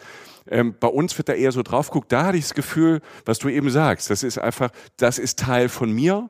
Ich nehme, nehme mich so, wie ich bin, die anderen nehmen mich so, wie ich bin. Ich mach, mach meinen Schmuck, meine, ja, Schminke drumherum und ich bin da. Ja. Und das fand ich, das fand ich so, das, das fand ich toll. Also das hat, das hat mich berührt. Die Leute sind unfassbar selbstbewusst. Mhm. Also schon, schon die kleinen Kinder. Es gibt, es gibt die, auch die schüchternen Jungs, mhm, die sind aber eher schüchtern, weil, ich, wie gesagt, da sitzt ein alter, schwitzender, weißer Mann mit diesem großen schwarzen Kissen. Das passiert ja auch in Berlin. Ja. Also die, die, die, das haben die halt noch nie erlebt, da sind, ja, sie halt manchmal unsicher, aber die sind nicht als Personen unsicher. Mhm. Sind, in, mit der Situation können sie vielleicht manchmal nicht, einfach die ganz Jungen, aber ansonsten es gab niemanden, der irgendwie Angst vor mir hatte oder sonst irgendwas oder sich geschämt hätte wegen irgendwas. Die waren alle so, hey. Ja, ja, und toll. Das, ja, ich habe auch das Gefühl, also wir haben ja schon über die negativen Sachen so ein bisschen gesprochen, also dass da halt eben ab und zu auch mal so kleine Kriege geführt werden um, um die Rinder. Wenn jemand krank wird und man kann ihn nicht mit, äh, also der Medizinmann oder die Medizinperson kann ihn nicht äh, heilen, dann ist halt die, es besteht eine hohe Wahrscheinlichkeit, dass er einfach stirbt, auch an Sachen, die wo man bei uns sagt, oh hier, nimm, nimm mal Antibiotika für eine Woche, mhm, die sterben halt oder verlieren ein Auge, verlieren einen Finger und so. Also das, das ist, ich will das überhaupt nicht romantisieren, aber abgesehen davon leben die in einer ziemlich heilen Welt. Also weil die Natur das noch hergibt. Sie, sie haben nicht den Ansatz einer Überbevölkerung, weil, also eher das Gegenteil, mhm. aber ähm, sie, sie haben genug zu essen. Sie hatten, sie sahen alle so aus, als hätten sie jetzt keine massiven alltäglichen Sorgen. Also das, das was bei uns sogar noch, ich bin so gestresst, das habe ich dann nie gesehen. Ich sage nicht, dass es das nicht gibt, aber ich habe es wirklich nicht gesehen, ich habe es nicht empfunden. Also auch Leute, die über den Tod geredet haben, also wie gesagt, es läuft ja immer über, eine Set, über einen Übersetzer bei mir, deswegen weiß ich jetzt nicht, ob ich alle Nuancen verstanden habe, aber das war halt so, ja, der ist dann halt gestorben. Hm. Also da war jetzt irgendwie nicht so das Große, wie ungerecht und so, es ist halt so, ja, auch ich werde irgendwann sterben, so, das, das ist so und jetzt bin ich aber hier und es ist, es ist gut, wie es ist. Ja, also sehr mit sich und der Welt im Reim. Ich wurde nie, wirklich nie, im ganzen Omo Valley nie gefragt, was kostet denn so eine Kamera? Das ist ja eine Frage, die mir in Amerika und in Deutschland würde, ist das das Zweite, was jemand stellt. Das ist mal eine tolle Kamera, was hat denn die gekostet? Das interessiert die nicht. Und nicht, weil ich kann es mir eh nicht leisten, sondern das ist, die denken gar nicht in diesen so, du, du machst deins, ich mach meins. Und wenn du happy bist, ist doch schön, du schwitzt ganz schön, geht's dir gut? So. also, also äh, ja. Aber da fühlt sich keiner benachteiligt, was, weil ich was habe, was die nicht haben und vielleicht sogar noch nie gesehen haben. Das fand ich total toll. Also, und ich will da jetzt nicht irgendwie so einen romantischen Film draus drehen, die sind ja so genügsam und so, ich weiß nicht, aber die sind, in ihrer Welt sind die echt happy. War mein Eindruck. Wie gesagt, mit den ganzen Kaviats so, okay, ja. es nee, gibt keine Schulen, es gibt, äh, was, es gibt ganz viel nicht, was, wo ja, wir denken, das ist wichtig für ein gutes Leben. Das ist nicht, also ich glaube, wir haben verstanden, das ist nicht Hashtag, ähm, die haben nichts und deshalb sind sie so glücklich, genau, darum nein, nein, geht's nein, nicht. Also nicht Rousseau. Es geht einfach, ja. genau, ja. es geht einfach um die, die, die Beobachtung. Also ja. wir, genau, in dem wir, Sinn wir, bewerten, wir bewerten ja nicht irgendwas final, und, ja. und, und, sondern man macht sich einfach selbst ein Bild. Und im besten Fall gibt man es weiter. Und in diesem Fall ist es wertvoll, weil du und dir ein Bild machen konntest, was wir uns alle noch nicht machen konnten, weil das einfach, da kommt man, kommt man ja nicht so oft vorbei. Nee. Und du, Mister Aufwand zählt nicht. Mister mir doch egal. Aber es gab ja noch so zwei, drei ästhetische Eigenschaften, die man vielleicht noch mal ein bisschen genauer beleuchten sollte. Einmal war das für mich, ähm, waren das diese, ist das so ein, darf man nicht, Tellerlippen. Tellerlippen. Also das ist etwas, was immer wieder aufgetaucht ist. Das ist, das haben vielleicht einige von euch da draußen schon mal gesehen. Das Frauen machen das, das glaube ich. Nur Frauen. Und die, die halt mit der Zeit ihre Lippe weiten mit verschiedenen großen, ich sage jetzt mal Holzpflöcken. Runden, Holzpflöcken. Ja. Und dann sind die teilweise echt groß. Ne? Ja. Und das ist, das ist da auch ein, ein Element der Optik, würde ich mal sagen. Genau. Ja. Also soweit ich das verstanden habe, tragen diese Teller, die übrigens aus sehr, sehr leichtem Ton gemacht sind, also die wiegen fast nichts, auch wenn sie mhm. ziemlich massiv aussehen, sind nochmal schön verziert, also der Hang zur Ornamentik, es geht bis in jedes Detail.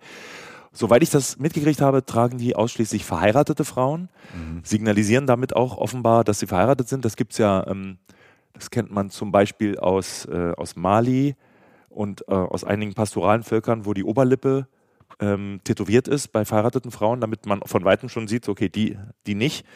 Das ist wie in unserer Kultur der Ehering. Der Ehering, genau. Sowas, ja, ne? Das ist halt, was das, Sicht und sichtbares Zeichen setzen. Ja. Ne? Und ähm, was nicht so schön ist, also wer, wer schön sein will, muss auch bei den Soma und Mursi leiden, dass die unteren Schneidezähne dafür rausgebrochen werden. Mhm. Also das und das macht dann auch die, wahrscheinlich die Medizinperson und nicht ein Zahnarzt. Ne? Das, das macht definitiv nicht ein Zahnarzt. Und ja. das, äh, ich habe mir auch erklären lassen, wie es geht. Also mhm. so ein stumpfer Holzkeil, der wird dagegen gesetzt und wird einmal kurz vorgehauen und dann sind die Zähne abgebrochen. Also es macht bestimmt total Spaß. Mhm. Und, aber das ist dann auch so eine Sache, natürlich denke ich dann, seid ihr alle bescheuert auf in der unserem, einen Seite. In unserer Perspektive, genau, ne? So, äh, wie willst du denn jemals wieder vernünftig essen und so, aber das, ist, das gehört halt dazu. Wobei, auch gleich da wieder, meine Beobachtung ist, dass bei den jüngeren Frauen, so bis, ich würde mal sagen, fünfundzwanzig, da hat sich jetzt schon so die Hälfte dagegen entschieden. Also es mhm. ist offenbar eine komplett freiwillige Entscheidung. Also ob du den Flock rein, einsetzt, aus dem dann später vielleicht der Teller werden kann. Also manche sagen Ohren ja. Also in den Ohren gibt es auch riesige... So Plugs? So, oder? Ja, riesige, ja genau. Also im Prinzip kleine Teller. Mhm. Fängt auch an mit einem kleinen Flock. Ich habe auch zwei Jungs gesehen, das machen nämlich auch die Männer, diese Ohrflöcke.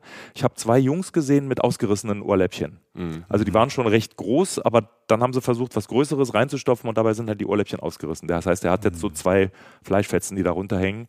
Hat ihn nicht weiter gestört. Ich fand es ein bisschen so, oh Gott, du Armer, aber ja. Naja, also wer schön sein will, muss leiden oder man fragt sich manchmal, warum. hier lassen sie sich jetzt gerade alle tätowieren, so in unserer, in unserer Gesellschaft, in der mhm. wir so leben. Ne? Das ist ja auch so, das hat ja jetzt keinen sachlichen Sinn, davon lebt man wahrscheinlich ja nicht länger, so denke ich mal. Ähm, das ist ja dann auch so eine Sache, ähm, was einem da dann natürlich auch, also es gibt ja auch sogar tatsächlich hier auch eine gewisse Szene, witzigerweise auch eine Musikszene, wo das manchmal so eine Hardcore-Szene, wo dann auch mal so Ohrläppchen geweitet werden. Ich will das jetzt nicht nur auf die Hardcore-Szene beziehen, um mhm. Gottes Willen, aber es gibt ja Menschen, die das auch gerne tun, ja. aus rein ästhetischen Gründen. Und es gibt aber auch etwas, was vielleicht auch noch in diese Nähe geht, ähm, der, der Hautverzierung, die wir da ja auch gesehen haben auf deinen Bildern. Das ist, gibt es da auch ein Wort für? Ziernarben. Ziernarben. Das sind Ziernarben. So, das sind ja. Sachen, die sind nicht äh, so, so mit Farbe in die Haut gestochen, sondern das sind Sachen, da, da, Narben offensichtlich, die man sich zufü- zufügt, aber in schöner Form, die dann halt wieder zusammenwachsen und irgendeine Form oder ein schönes Muster abbilden auf der Haut. Genau, das, das habe ich in mehreren Stämmen gesehen und bei den Soma konnte ich es dann mal wirklich mit fotografieren, also so eine, ja. so eine, so eine Schönheitssession. Das ist wirklich so, die, die Dame des Hauses, bei, also der, die Eigentümer des Grundstücks, das war eine Familie, ja, wo, ihr mit, gewohnt genau, wo, also wo wir gezeltet haben. Ja, ja. Das war eine Familie, also Vater, Mutter, zwei Kinder, zwei Rascals, wie man im Englischen sagt, also Lausbuben. Und ähm, sie hatte mehrere Funktionen in diesem Dorf, also es scheint eine etwas besser gestellte Familie zu sein. Und sie hat unter anderem den Schönheitssalon betrieben. Mhm. Und das sah so aus, da kam dann halt eine, eine junge Dame aus dem Dorf zu ihr und äh, sie haben gemeinsam ein Muster auf die Haut gemalt. Und sie, äh, also die, und unsere Dame hat dann mit einer Dorne die Haut hochgezogen. Also ein ganz, ganz kleiner Punkt und hat das, dieses hochgezogene Hautläppchen mit einer Rasierklinge abgeschnitten, was eine kreisrunde, blutende Wunde gibt. Mhm. Und im Endeffekt dann eine, also wenn es dann ausgeheilt ist, eine kleine, wülstige, aber kreisrunde Narbe. Wenn man ganz viele von diesen Punkten aneinander setzt, dann ergibt sich halt diese ge- geografische Form. Ich finde es total schön. Also sieht, ist eine der schönsten Ziernarben. Es gibt ja Ziernarben, die einfach nur in die Haut geschnitten werden, auch viel im Gesicht. Das sieht man auch oft in Westafrika, wobei das da mittlerweile verboten ist. Bei den Soma und Mursi ist es, glaube ich, noch nicht verboten. Und selbst wenn es verboten wäre, die lassen sich da, glaube ich, jetzt mhm. nicht viel reinreden.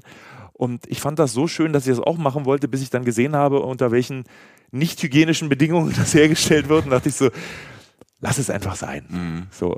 Also das heißt, das wird dann mit der, die Rasierklinge, die wird jetzt nicht wie bei uns, keine Ahnung, wenn ich zum Barber gehe mit dem Bart, da wird ja jede Rasierklinge, die wird bei mir benutzt und weggeworfen. Nee, ne? Die wird mit Wasser abgespült, ja. weil das reicht ja und dann ja. kommt der nächste Kunde. Okay. Hm. Also, nee, das war mir... Ja, das kann ich verstehen. Ach so, und hinterher ja. die Wunddesinfektion bestand darin, dass sie mit Flusswasser gereinigt wurde, also das Blut wurde abgewaschen, das mhm. war's. Okay. Also die sind schon fit, sage ich mal. Also die haben viel mit, viel mit Keimen zu tun mhm. und ich glaube, es ist tatsächlich so, wer die Kindheit übersteht, der hat ein Immunsystem, was einfach mal einiges, ja, einiges abkann. Das ist auch die Keime in dem Wasser, das ist ja für uns Reise meistens, wenn, wenn wir aus Deutschland, aus Europa kommen, wenn wir, egal, keine Ahnung, du musst, wenn du irgendwo anders kommst, selbst nach Südeuropa, andere mhm. Keime im Wasser, du trinkst das Wasser, mhm. herzlichen Glückwunsch. Ja, das ist ja meistens mit das Gefährlichste. Das sind ja wirklich wunderschöne Sachen auf der Haut. Ne? Ja. Also wir reden ja immer noch, wenn man von diesen Porträts denkt, an diese Porträts denkt, die wir gerade beschrieben haben, dann hat das manchmal auch die Tellerlippe bei den Frauen oder auch bei Männern und Frauen, so wie ich es verstanden habe, die Ohrgeschichten. Genau. Und dann hast du manchmal halt diese Ornamente auf der Haut, die halt wie gesagt nicht farblich abgesetzt sind, sondern dadurch auch nicht so präsent, die drängen sich nicht so auf. Das, ich weiß nicht, ob die dann so weit denken, weil sie jetzt aus meiner Ästhetik empfinden, waren sie einfach dezent und trotzdem sehr schön. Ne? Also es ist wirklich eine... Ja, ist auch wieder ein schönes Element. Ne? Und es dient ja eigentlich auch da, das wird die auch nicht gesünder machen, sondern äh, irgendwie einfach auch wieder nur der Optik. Und wenn man dann noch bedenkt, dass du sagst, dass die kaum Spiegel da haben, ist ja total abgefahren. Ja. Also auch Kinder müssen sich ja unter, oder alle müssen sich ja untereinander auch schminken. Also das heißt so, da ist so ein Grundvertrauen da, oder ich weiß nicht, ob die das auch so empfinden, dass ich mal jetzt Michi an. Oder, genau, oder? Und da schreibe ich halt nicht drauf, Michi ist doof. Ja, genau. Sondern äh, was die, also was die Kinder oft gemacht haben, sie haben eine Blüte oder eine Blume in die weiße Farbe getunkt und dann diese ganze Blüte auf das Gesicht des zu schminkenden Kindes getaucht. Dann hast du halt wirklich wunderschöne florale Muster in weiß auf dieser schönen schwarzen Haut und das sieht echt das sieht das umwerfend aus. Das dann und geht total sowas, schnell. So was sehr Freundschaftliches, so eine Nähe ja, so ist, unter den Leuten ja, in dem Moment, schon, wenn die sich dann so schminken? Ist das so Ritual dann vielleicht? Ich, Nee, also Ritual habe ich also habe ich es nicht empfunden. Das ja. war schon, das war einfach, es hat Spaß gemacht, ja, gerade bei ja. den Kindern. Aber bei den Hamer, ein anderer Stamm im Omo, da gibt es eine Tradition im Rahmen einer bestimmten Zeremonie, die sehr wichtig ist für die äh, Mannwerdung. Mhm. Also die Bull-Jump-Zeremonie, da muss, da muss äh, der Initiierte oder zu Initiierende muss über, nackt über einen Bullen springen. Mhm. Und das, also die Zeremonie zu beschreiben, würde jetzt rein zeitlich den, den Rahmen sprengen, weil die ist extrem kompliziert und ineinander verzahnt. Auf jeden Fall ist ein Teil davon, dass bereits den Bulljump gemacht habende, aber noch nicht verheiratete junge Männer erfüllen eine sehr wichtige Funktion in dieser Zeremonie und für die schminken sie sich. Und das war einer der erstaunlichsten Momente für mich. Ich habe die ein bisschen kennengelernt und die haben mich ganz, ganz nah an sich rangelassen. Das ist, also ich kann es wirklich nur, ich kann es nicht anders beschreiben, das war total homoerotisch. Das mhm. waren so acht junge Männer, die bis auf so einen Lendenschurz eigentlich nackt waren und die haben sich gegenseitig super liebevoll und ganz ausführlich geschminkt. Also und, so, und richtig geschminkt, also mit verschiedenen Farben und auch mit, mit Spiegel überprüfen. Die hatten so ganz kleine Handspiegel und das war so unfassbar eitel. Also was die Soma und äh, Mursi überhaupt nicht waren für meinen Geschmack, die sind eher so, ich mache das jetzt und das ist schön. Aber die waren wirklich so, ich mache das jetzt und das muss auch für alle richtig gut aussehen. Und das war so, das war so eine ganz große Gruppe von diesen halbnackten Männern, die sich dann gegenseitig so ganz liebevoll und ganz dicht geschminkt haben. Und ich war halt mit der Kamera so einfach direkt daneben. Also ich habe kein Teleobjektiv genommen, sondern sogar einen Weitwinkel und saß halt so dreißig Zentimeter davon entfernt. Und weil die sich an mich schon gewöhnt hatten, war das für die völlig okay. Und das war völlig surreal. Mhm. Also das war so, stell dir vor, du bist bei einer O P und fotografierst aber quasi neben der Hand. Das, also so, so dicht dran war. Das war ja. total bizarr für mich. Die Fotos sind wunderschön geworden. Die habe ich auch noch nicht gezeigt. Ich glaube, auf meiner Website ist eins davon, kann sein.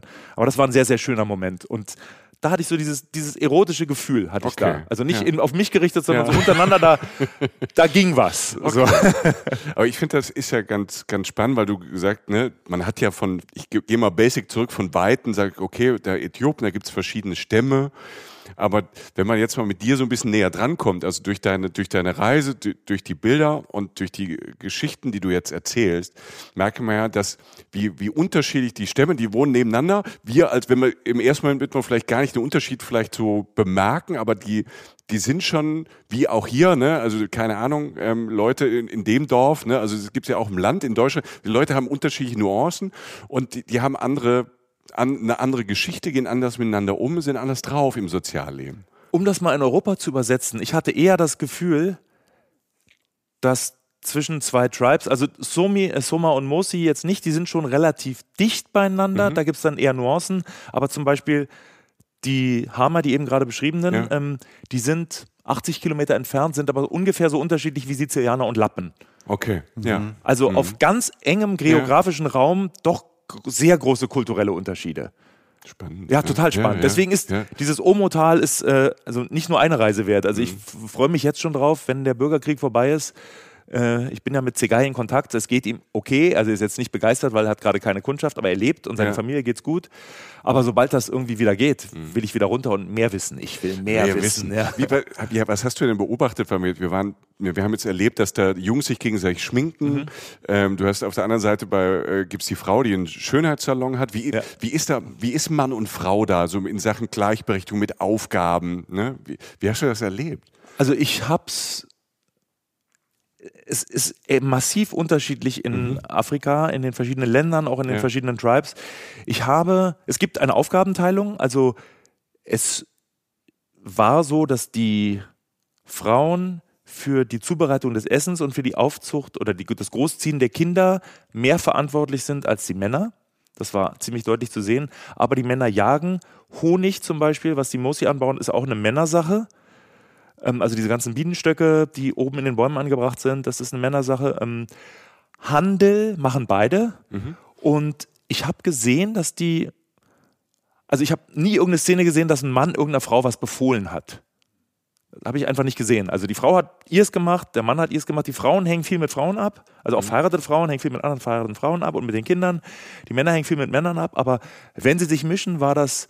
Es, ich weiß nicht, ob es eine perfekt matriarchalische oder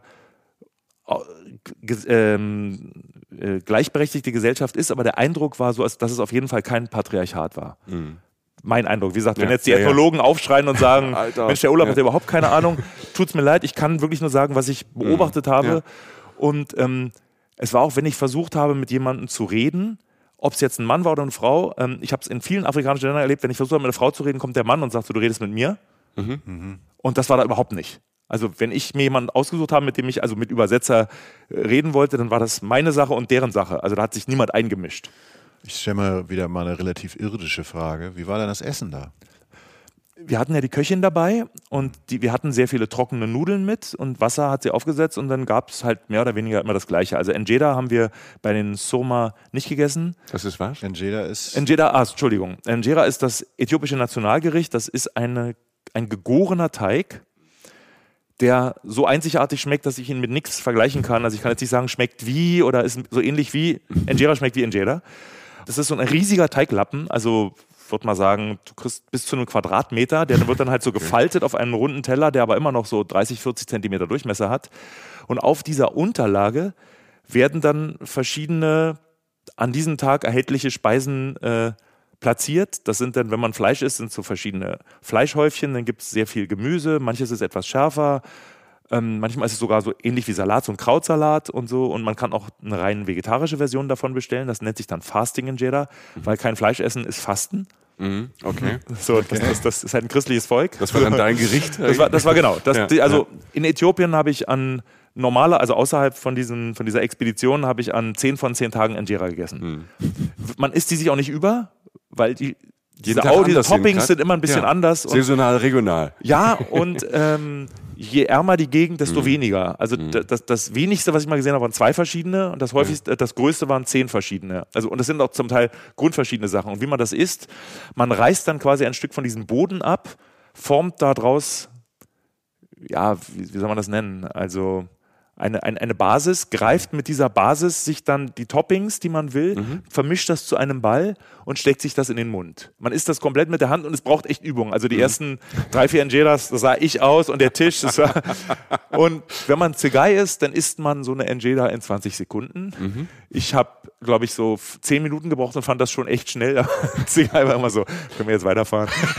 Ja, Farin ist ein schneller Esser. Ja. Das sagen wir aus Erfahrung, weil wenn er sagt, dass jemand schneller ist als er, dann soll also, aber sein, nicht ein bisschen schneller. Also wirklich ganz andere Größenordnung. Eine Art wirklich. Andere genau. Liga. Sorry. Aber wundervoll. Also, also aus den, wie, wie alle traditionellen Gerichte praktisch aus den Umständen der jeweiligen Region geboren. Genau. Sehr äh, fantasievolle und auch abwechslungsreiche Lösungen und vor allem klingt ja auch extrem frisch auch meistens. Also man kann ja praktisch, passt es ja dem Tages, der Tagessituation an. Was ist gerade erhältlich? Genau. Was gibt es gerade?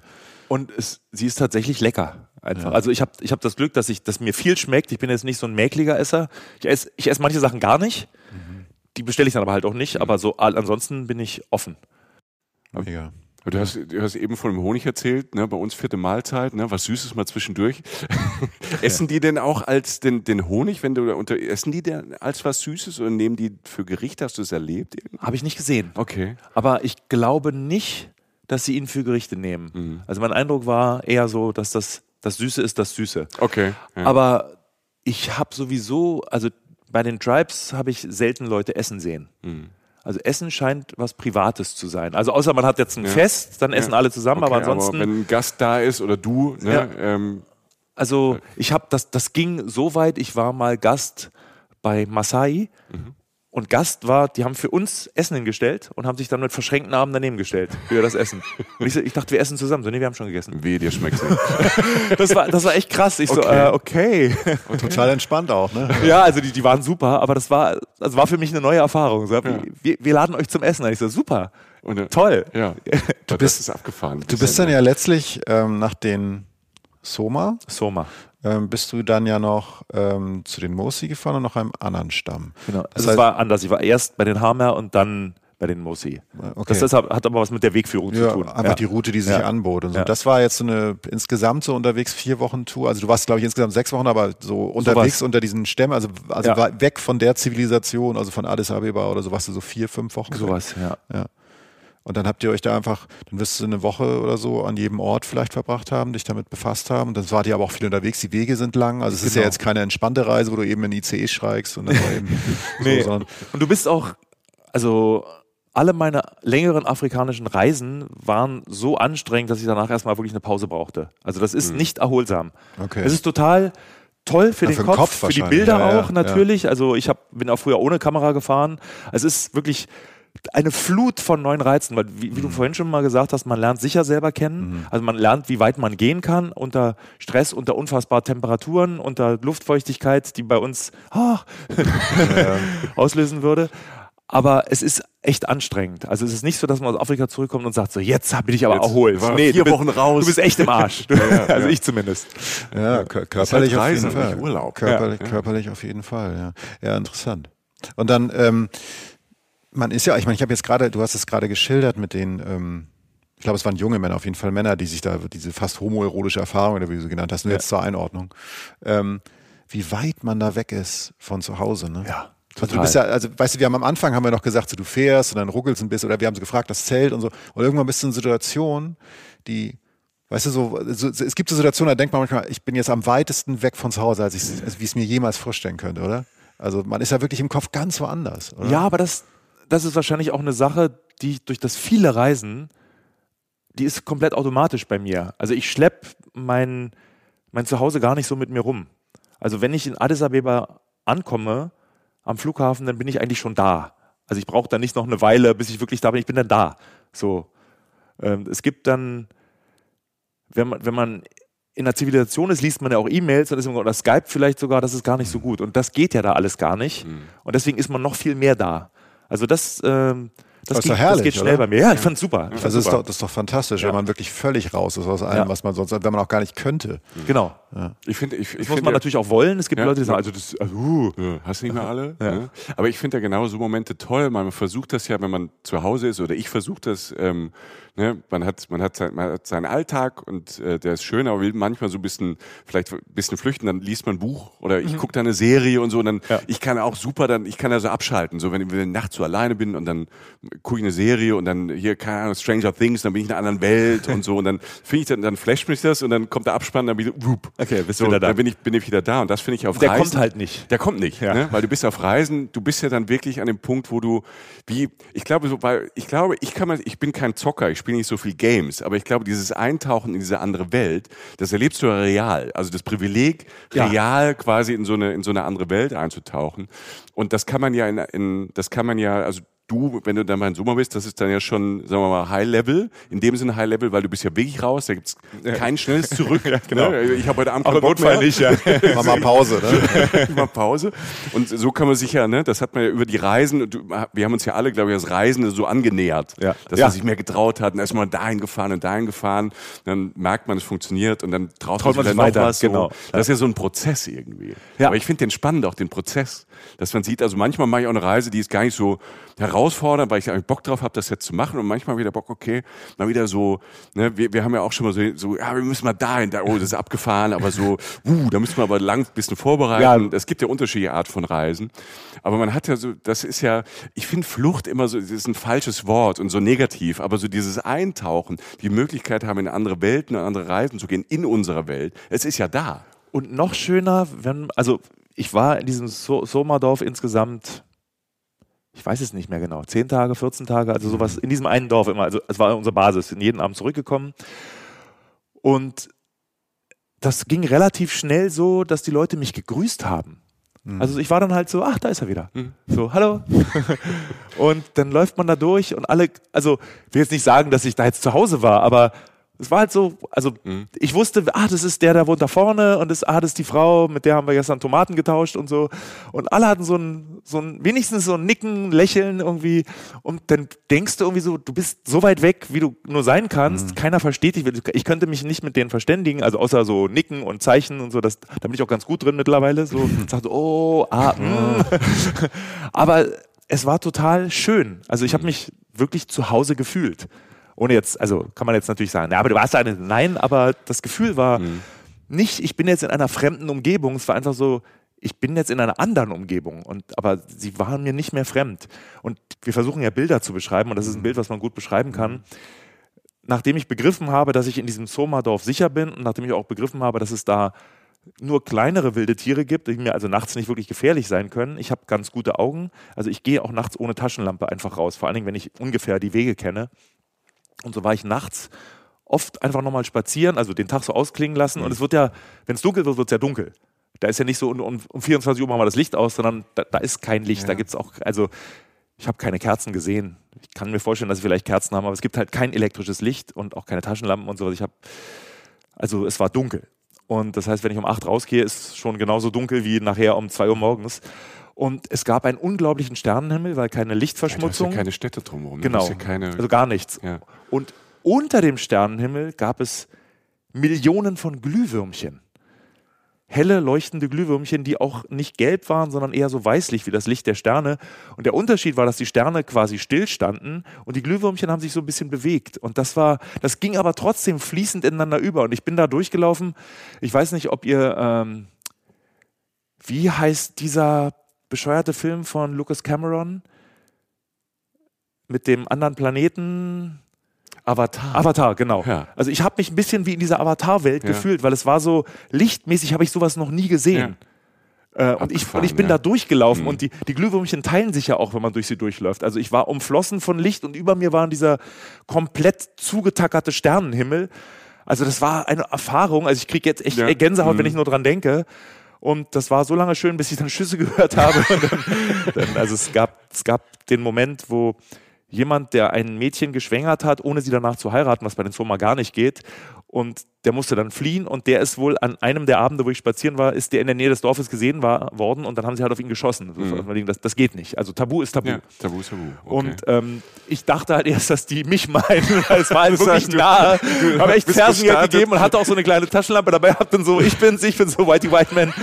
Also es gibt, es gibt dann auch so ja. schöne Momente, okay. die dann abrupt enden. Ja. Aber an allen anderen Abenden war es einfach nur die Dieses, wow. dieses schöne Lichterlebnis, das war echt atemberaubend. Also schon deswegen möchte ich da gerne nochmal hin, weil das habe ich noch nie erlebt. Ja. Ich, ich bin jetzt auch, fällt mir nur gerade ein als Aspekt, was ich auch so abgefahren, also jetzt die Situation, die du da beschreibst, die kann man ja wunder oder einigermaßen oder sehr schön nachempfinden, hast du gut gemacht, wollte ich damit sagen. ähm, fand ich toll jetzt, super. Ähm, Jochen Senpai. So, ähm, und wenn man dann solche Situationen hat, die so ein bisschen entrückt sind mhm. oder ich sage, habe ja gerade schon gesagt, für mich immer so, es gibt so Momente, an die ich mir, mich erinnere in meinem Reiseleben, da habe ich gedacht, weiter, also ich war noch nie so weit von zu Hause weg, das meinte ich gar nicht negativ, oder mhm. also einfach so, das ist so anders, so. Ja. Und ich bin nicht mal mehr, ich vergleiche einfach nicht mehr mehr, es wird mir nur für eine Sekunde klar, ich denke, wow. Und das Abgefahrene, finde ich, ist, das ist die Realität. Genau. Und das ist, das ist so der letzte Kick, das finde ich wundervoll, das ist ja eben nicht... Weiß ich, ich kenne mich da jetzt nicht so aus, das L S D oder halt irgendwie ein Bier oder Zocken und das will ich alles gar nicht jetzt, ich möchte das jetzt nicht bewerten in dem Moment, mindestens das Zocken nicht, weil das ja nun auch mit, äh, aber, aber das ist ja die Realität, du bist ja auf demselben Planeten, du schaffst, du bist, du bist in Situationen, die völlig entrückt von der Realität sind, wie ich sie jetzt persönlich definieren würde, aber es ist echt, es ist genauso echt wie das andere auch und ich finde, es gibt dann nochmal so einen Kick. Das ist noch viel besser. Was mich nach jeder Reise so fasziniert, ist diese Gleichzeitigkeit. Ja. Denn während wir in diesem absolut abscheulichen, man muss es mal aussprechen, Tagungsraum sitzen, der unfairerweise auch noch den Namen eines äh, berühmten japanischen Architekten trägt. Äh, also währenddessen sind die da und erleben ja. das jeden Tag. Und ja. es ist ihre Realität. Und dieses Gleichzeitige, das macht mich manchmal völlig fertig. Ich könnte jetzt da sein.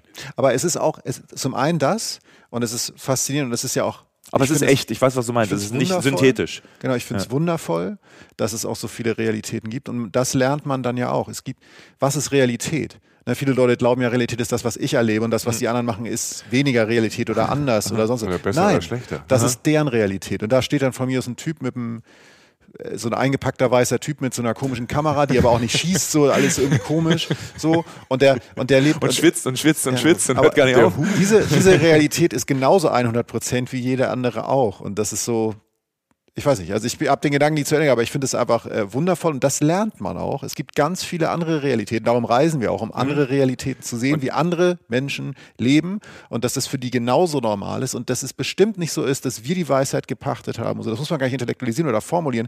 Viele Menschen machen das unterbewusst, dass sie denken, das ist jetzt so, so ist das, so hat das zu sein. Nein, mhm. so ist es nicht. Und ich finde es toll, dass man den Gedanken gar nicht zu Ende denken kann. Wo genau. du eben sagst, ne? Ich habe den Gedanken nicht zu Ende gedacht, weil da kommen wir ja so ein bisschen an Grenzen, ne? in, in unserer Hirnkapazität, also ich zumindest. Ja, du. Ja, ja. ja. Also ähm, wir hätten jetzt Jochen weitermachen ich, können. Jetzt mal, weiter, ich, du bist raus. Ich, ich hole mal einen Saft. Geh mal ähm, zocken. Ich kenn's Handy.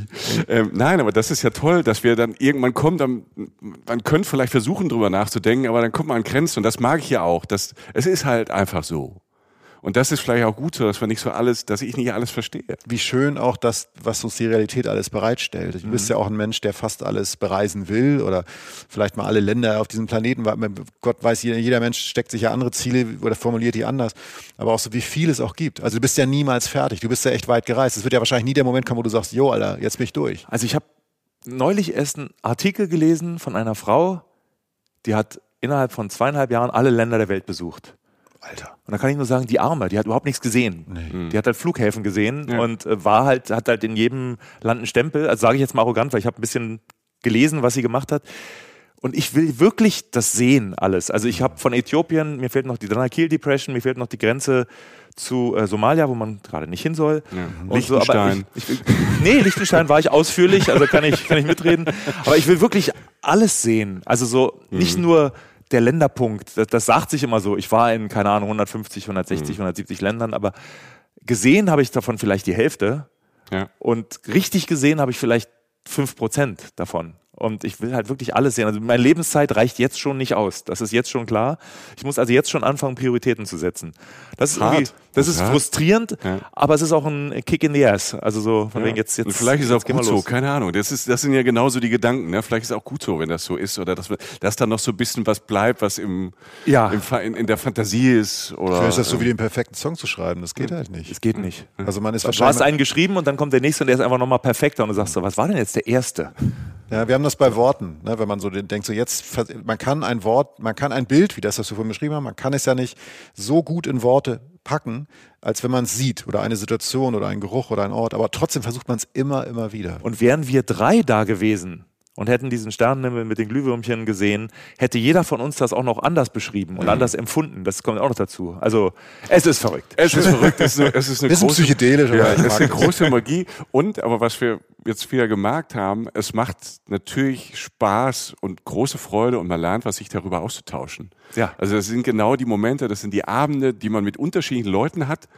Ähm, wo man sich zufällig trifft und der eine fängt mit einer Geschichte an und dann kommt irgendein Trigger, ne, wie die bei dir eben, jetzt muss ich aber noch das erzählen und jetzt habe ich das noch im Kopf und das passt irgendwie jetzt da dazu und da, die machen es so und du machst quasi ja an so einem Abend, das finde ich toll, oder wie jetzt im Podcast so, sogar Liechtenstein war drin, ähm, hey. Du machst eine Weltreise, weißt du, du machst ja, ja schon eine Weltreise, wenn man sich damit da, darüber austauscht. Einer der schönsten Songs, World in My Eyes, Depeche Mode. Mhm. Ganz, ganz toller Song, der wirklich, den höre ich manchmal auf Reisen. Mhm. Und denke so, das Gefühl, also ich bin dann halt wirklich in dieser World, mhm. aber sie ist ja eben eigentlich auch nur in meinen Augen. Also, und es ist, er singt ja in der dritten oder vierten Teil, uh, you won't have to move, you just sit still. Was genau. interessant ist, da ja. fangen wir wieder an, ah, das ist bestimmt ein Drogensong. Ja, aber für mich ist es tatsächlich auch so, also show you the world in my eyes. Ja, stimmt. Ja, hätte man jetzt gar nicht erwartet beim Punker. Ne? Alter, ich bin großer Depeche Mode-Fan. Ja? Ja, wirklich. Groß. Bestes Lied? World in My Eyes vielleicht. Die Platte ist schon toll, Violetta ist schon eine tolle Platte. Violetta ist, ist, ist das perfekte Album. Also ich habe so eine Liste von perfekten Alben, die ist total kurz und Violetta ist Platz eins da drauf. Ah ja. Das ist, also da stimmt alles drauf. Also sie klingt fantastisch, die Reihenfolge ist fantastisch, die Songs sind alle einzeln sensationell und in der Gesamtpackung besser waren die Depeche Mode nie. Und ich finde tatsächlich, es gibt kaum Alben, die so makellos sind. Also ich bin großer Beatles-Fan, für mich ist jedes Beatles-Album außer Konkurrenz, weil mm. ich bin damit ja, aufgewachsen. Same, same. So, ja. Also von daher, das, das, das lassen wir jetzt immer raus, bevor jetzt jemand sagt, oh, aber, aber die Abbey Road, ich sehe, ja okay, aber von den normalen Bands, ist, äh, es gibt wirklich aus meiner Sicht sehr wenige perfekten Alben, perfekte Alben. Wir haben noch nie eins gemacht, nee. Zum Beispiel. Nee. Also wir versuchen es immer wieder, aber wir haben noch keins gemacht aus, aus meiner eigenen Sicht. Also es gibt immer irgendwas, wo ich hinterher sage, schade. Aber okay, wir wollten ja eigentlich über Reisen da, reden. Darüber macht man ja weiter. Ja gut, ich erspare ja. dir jetzt trotzdem die Frage nicht, was macht das mit einem kreativ, ne? Du bist voll gepumpt nach sechs Wochen mit den Eindrücken, die du in Äthiopien gesammelt hast. Du hast ja schon mal gesagt, dass das nicht konkret, du fährst dann in ihr Haus und schreibst, schreibst nie, das heißt Äthiopien oder so. Aber irgendwas macht das ja mit einem. Es setzt ganz viel in Gang. Also ich habe es immer das Perpetuum mobile genannt bei mir. Also ich reise, ich komme wieder, mein Kopf arbeitet, mhm. mir fällt ganz viel Musik ein, manchmal schon auf der Reise, manchmal erst danach. Mir fallen auch Themen für Texte ein, die haben nie was mit der Reise zu tun, aber sie fallen mir trotzdem ein, weil ich so viel Input hatte. Also weil da ganz viele Synapsen einfach wie, wie verrückt feuern. Wir bringen, das, wir bringen die Lieder raus, ich verdiene ganz viel Geld Und das reicht, um die nächste Reise mhm. zu bezahlen. Also das, das geht halt immer so weiter. Das ist das, das, äh, das perfekte Leben. Wie man, also ich habe es auf Reisen so erlebt, wenn ich mal ganz weit raus, draußen war, weg war aus dem, wo, wo ich jetzt bin, mhm. hatte ich ähm, entweder davor, äh, nicht davor, währenddessen oder mhm. kurz danach, ähm, wenn ich jetzt mal, es klingt so pathetisch, aber so für so Lebensentscheidungen, wo es so hinging, mhm. die haben mich auf Reisen inspiriert. Ne? Also auch Ideen, was man jetzt so machen kann, ob das jetzt beruflich oder privat ist oder so. Ähm, irgend, die kamen dann entweder, wenn ich mal ganz raus war aus dem Job und war dann irgendwo, keine Ahnung, ähm, äh, irgendwo an einem Strand, in einem Dschungel, ich laufe da von A nach B mhm. und habe Geräusche und auf einmal kommt mir ein Gedanke, der einfach da ist. Also das ist mir oft passiert. Und danach, dann Wochen danach, gibt es irgendwie, also was ich aber auch gemerkt habe, wenn ich, ich habe mal von einer Reise Aufzeichnungen gefunden. Da habe ich mir Notizen gemacht. Die habe ich verloren. Irgendwie im Computer, ja. ne, auf dem Handy habe ich mir dann so immer Notizen gemacht, habe die mir hochgeladen, habe sie verloren. Und weil ich mir das, das merken wollte, habe es Jahre später wieder gefunden. Geil. Was halt geil ja. ist. Aber da habe ich halt gemerkt, so ich muss mir Sachen aufschreiben, also so ein bisschen so Stichpunkte machen. Weil ich hatte alles, was diese Stichpunkte hatte ich alle vergessen. Ein halbes Jahr später, weißt du? Wow. Also ich habe gedacht, ah, das merke ich mir eh, weil das ist so groß, das ist so toll. ne? Und ähm, und ich habe jetzt gelernt, so für mich, ich muss mir zumindest ein paar Stichpunkte, so ein paar Triggerpunkte für die Kleinigkeiten aufheben, weil die dann doch über die Zeit dann wieder, es kommt wieder so viel Neues, dass die doch wieder verloren gehen. Kanalisierst du das irgendwie? Du hast die Bilder? Auf Reisen, also auf, ja. nicht auf Urlauben, sondern auf ja. Reisen ja. führe ich immer seit meiner ersten Reise Tagebuch. Ah, das muss ich erst lernen. Das ist jetzt nicht sklavisch, also nicht, ja. oh, es ist achtzehn Uhr, ich muss wieder schreiben, aber es ist schon sehr nah an der Zeit. Und mhm. dazu kommt, ähm, dass ich auch noch ein Diktiergerät habe. Ja. Entweder um zum Beispiel Tiergeräusche aufzunehmen mhm. oder wenn mir eine Musikidee kommt oder eine Textidee, mhm. um das wirklich ohne, ohne Verzug, weil das ist, nach, ja. nach zwanzig Minuten ist es weg. Mhm.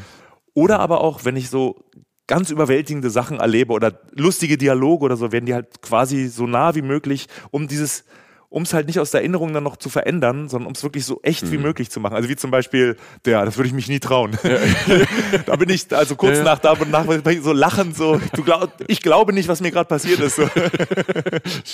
so. Ja, also das, aber das mit dem Tagebuch, das bringt's und ich bin gerade dabei, die zu digitalisieren, weil es mhm. ist mittlerweile so ein meterhoher Stapel. Ja. Also es ist echt ja. viel.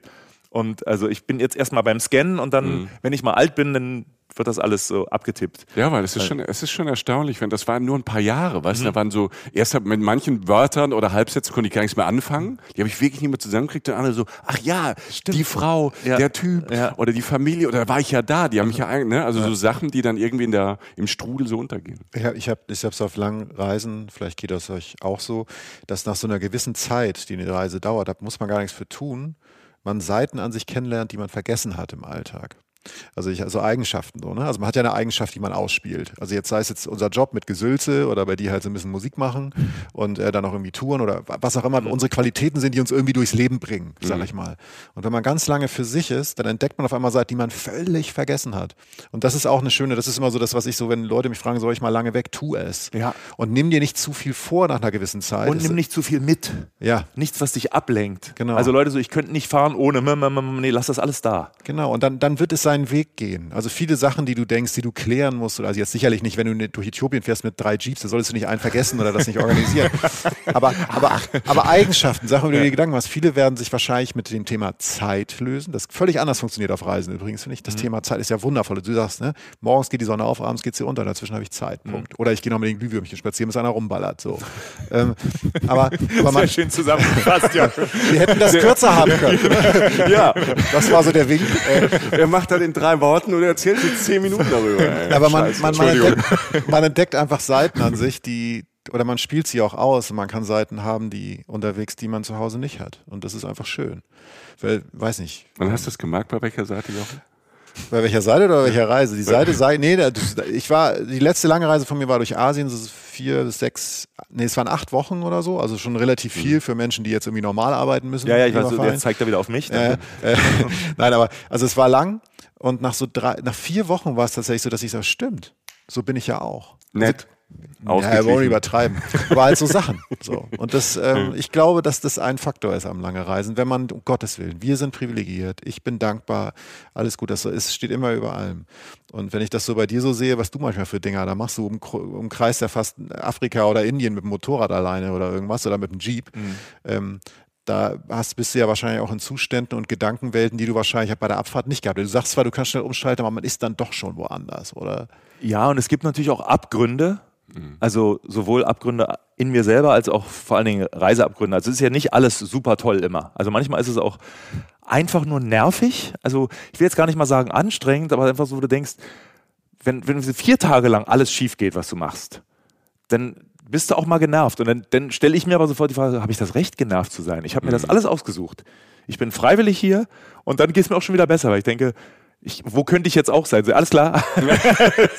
alles, alles Liechtenstein. Calling. So. Ja. Okay. Ja, na gut.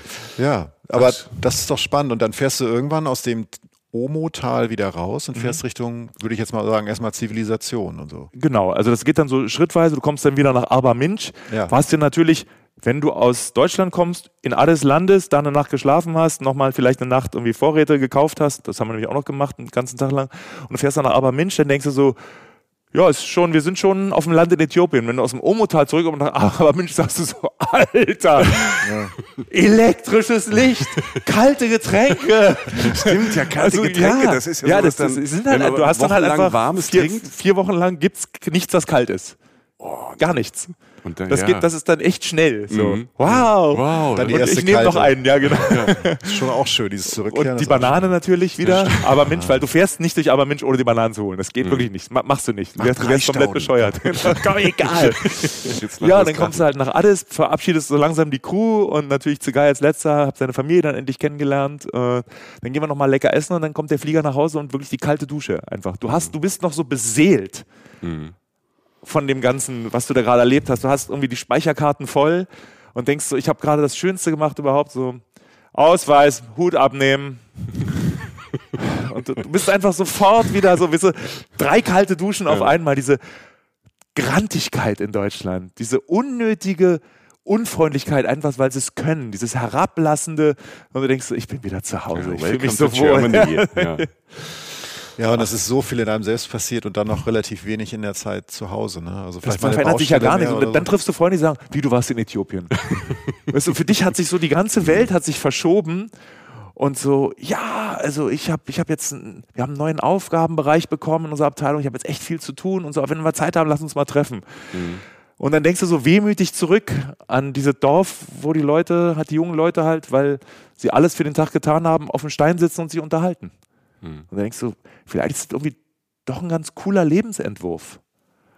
Also kommt immer auf den Ehrgeizlevel an mhm. oder so. Vielleicht sind die auch gar nicht so glücklich, wie sie wirken, aber du denkst so, verdammt, sie wirken echt glücklich. Mhm. Ja. Äh, vieles aber wie gesagt, ich will es auch nicht romantisieren. Ja, weil nein, irgendwie das soll es auch nicht, aber es ist ja sicherlich schon so, dass viele, also wir leben ja nicht nur im Jetzt, was mir zum Beispiel total auf den Zeiger geht. Mhm. Viele Lösungen sind, also auf vieles ist die Lösung ja doch irgendwie das Jetzt, ne? Weil morgen denken geht irgendwie auf Dauer nicht auf. Gestern kannst du komplett vergessen, wenn du darüber nachdenkst. Also gestern war jetzt ganz schön, weil wir ja zusammen aufgetreten sind. Ja. Die, aber, aber das Jetzt spielt schon, ist ja eigentlich schon für vieles eine Lösung. Im Jetzt, im Moment zu dem, der ist immer so kurz und jetzt schon wieder vorbei und mhm. sonst was. Aber ähm, das klang jetzt so, als wenn, als wenn mhm. die Menschen, der Mensch in der Passkontrolle jetzt im Zweifel nicht das Jetzt so genossen hat, wie jetzt ein Mensch, der einfach über Gott und die Welt spricht oder wen auch immer, auf ja. dem Stein sitzend. Ja. Oder so. Ja.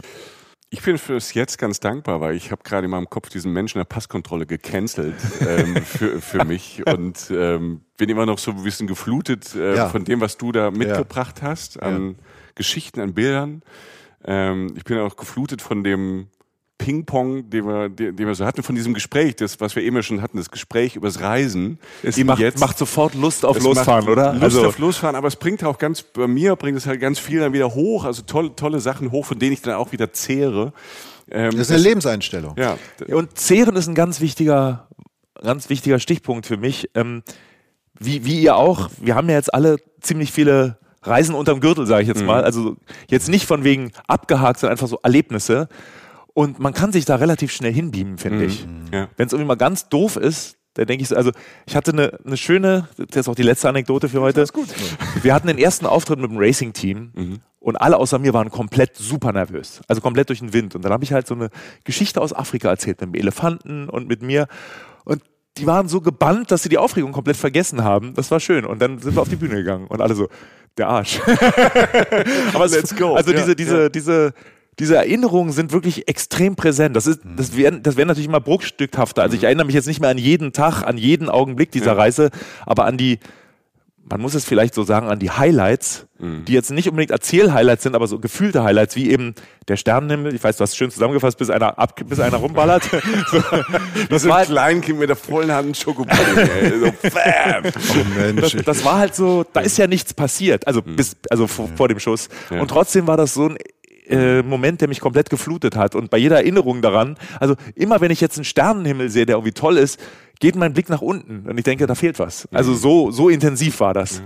Ich finde, das ist halt dieses, schön. Dieses Reiseerinnerungskonto ist auch so toll, so nenne ich das immer, weil es so also weil es immer andere Sachen auszahlt. Ja. Also ich denke oft an Reisesituationen, an die ich seit, ich weiß nicht, irgendeine Reisesituation von mir vor zwanzig Jahren in Afrika, über die ich seitdem nicht nachgedacht habe, die aber aus irgendeinem Grund in irgendeinem Moment zurückkommen. Das heißt, jetzt ist es wahnsinnig langfristig, stich nachhaltig, und es Es kommen immer aus verschiedenen Ecken Sachen, die so zur Situation passen. Also es hält, trägt dann wirklich durchs Leben auf verschiedene Art und Weisen, die dann selbst überraschen. Wie machst du das, äh, wenn du bei Fleischessern eingeladen bist? Wie machst du das als Vegetarier? Ich hätte noch zwanzig Geschichten weiter erzählen mhm. können. Ja. Also da kommt wirklich so, da und da und da und da. Ja. Das ist dann alles da. Das ist mhm. super. Das ist toll. Das ist total schön. Also irgendwann werde ich mal auf so einer Bahre liegen und sagen, war gut. War gut, ja schön. Das ist, das ist doch ähm, ein schönes Schlusswort. War gut. Wir hoffen inständig, dass ähm, wir euch so ein bisschen im Positiven getriggert haben mit vielleicht äh, da draußen, vielleicht mit Gedanken, mit Ideen, mit Lust. Wenn jemand noch zweifelt, kann ich das? Ja, du kannst es. Ernsthaft. Hm. Es geht. Also, du gibst dein Gehirn nicht an der Grenze ab. Nee. Du wirst weiter halbwegs normal funktionieren danach. Und es ist, es wird wahrscheinlich, wir versprechen es nicht, bitte nicht verklagen. Es, ähm, es ist vieles, viel mehr ist, ist möglich. Ja? Und das abgefahren ist, du stehst mit demselben Körper in einer völlig anderen Realität und denkst, geil, ja. das gibt's auch. Ja. Ähm, es wird vielleicht, äh, oder wir, wir nehmen uns vor, ein paar äh, Bilder, vielleicht ein, zwei von uns, wo wir nicht ganz so schlimm aussehen, wir drei, ähm, bei, bei, auf die berühmten Kanäle zu stellen, also vor allen Dingen auf unserem Blog, damit ihr sehen könnt, und vielleicht auch ein, zwei Bilder von der Reise, also ähm, wenn Farin ein paar raustut, ne, du hattest das ja so. Den willst du haben, oder? Den ich Polizisten. Will, aber mein Schon Lieblingsbild klar. war ja, es gab so ein, es gab so ein, ja, ich will, den, ich will vor allen Dingen Kollegen mit dem, ja genau, ich sag genau, gar nichts. Sag gar nichts. Genau, das ist das beste wow. Teasing. Ähm, es gibt Wunder, es wird wundervolle, spannende Bilder geben, äh, ein paar ausgesuchte von diesem unglaublichen Trip, und die sind wirklich, Leute, ich würde es nicht sagen, es ist jetzt keine Floskel, das muss man so wirklich gesehen haben. Mama mia, das sind Porträts, die ja niemals vergessen werden. Man kann ganz okay fotografieren auch. Ja, das ne? ist, ist, ist im Prinzip in Ordnung. Ist in Ordnung, ja. Also wo war der Auslöser? Welcher, welcher von dir sind so viele Knöpfe?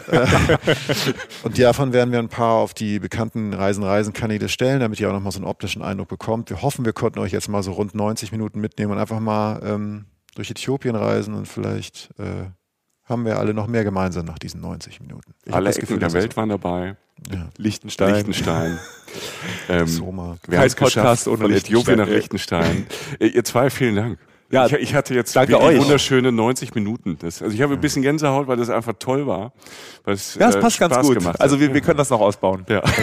Lasst uns in zwanzig Jahren nochmal treffen und in irgendeiner Kneipe. Muss jetzt auch nicht dieselbe sein. Nee. Ja, vielleicht ein anderer Raum. Vielleicht ein anderer Teppich. Ja, der Teppich im wobei Raum, er hat uns ja trotzdem nicht aufgehalten. Nee, also, aber jetzt sehe ich ihn wieder auf einmal. Jetzt ja, kommt genau. die Realität an. Also, schön, schönes Leben. Ja. Vielen Dank, lieber Farin. Danke euch. Alles Gute. Danke euch fürs Zuhören. Alles Gute. Reisen, Reisen. Der Podcast mit Jochen Schliemann und Michael Dietz.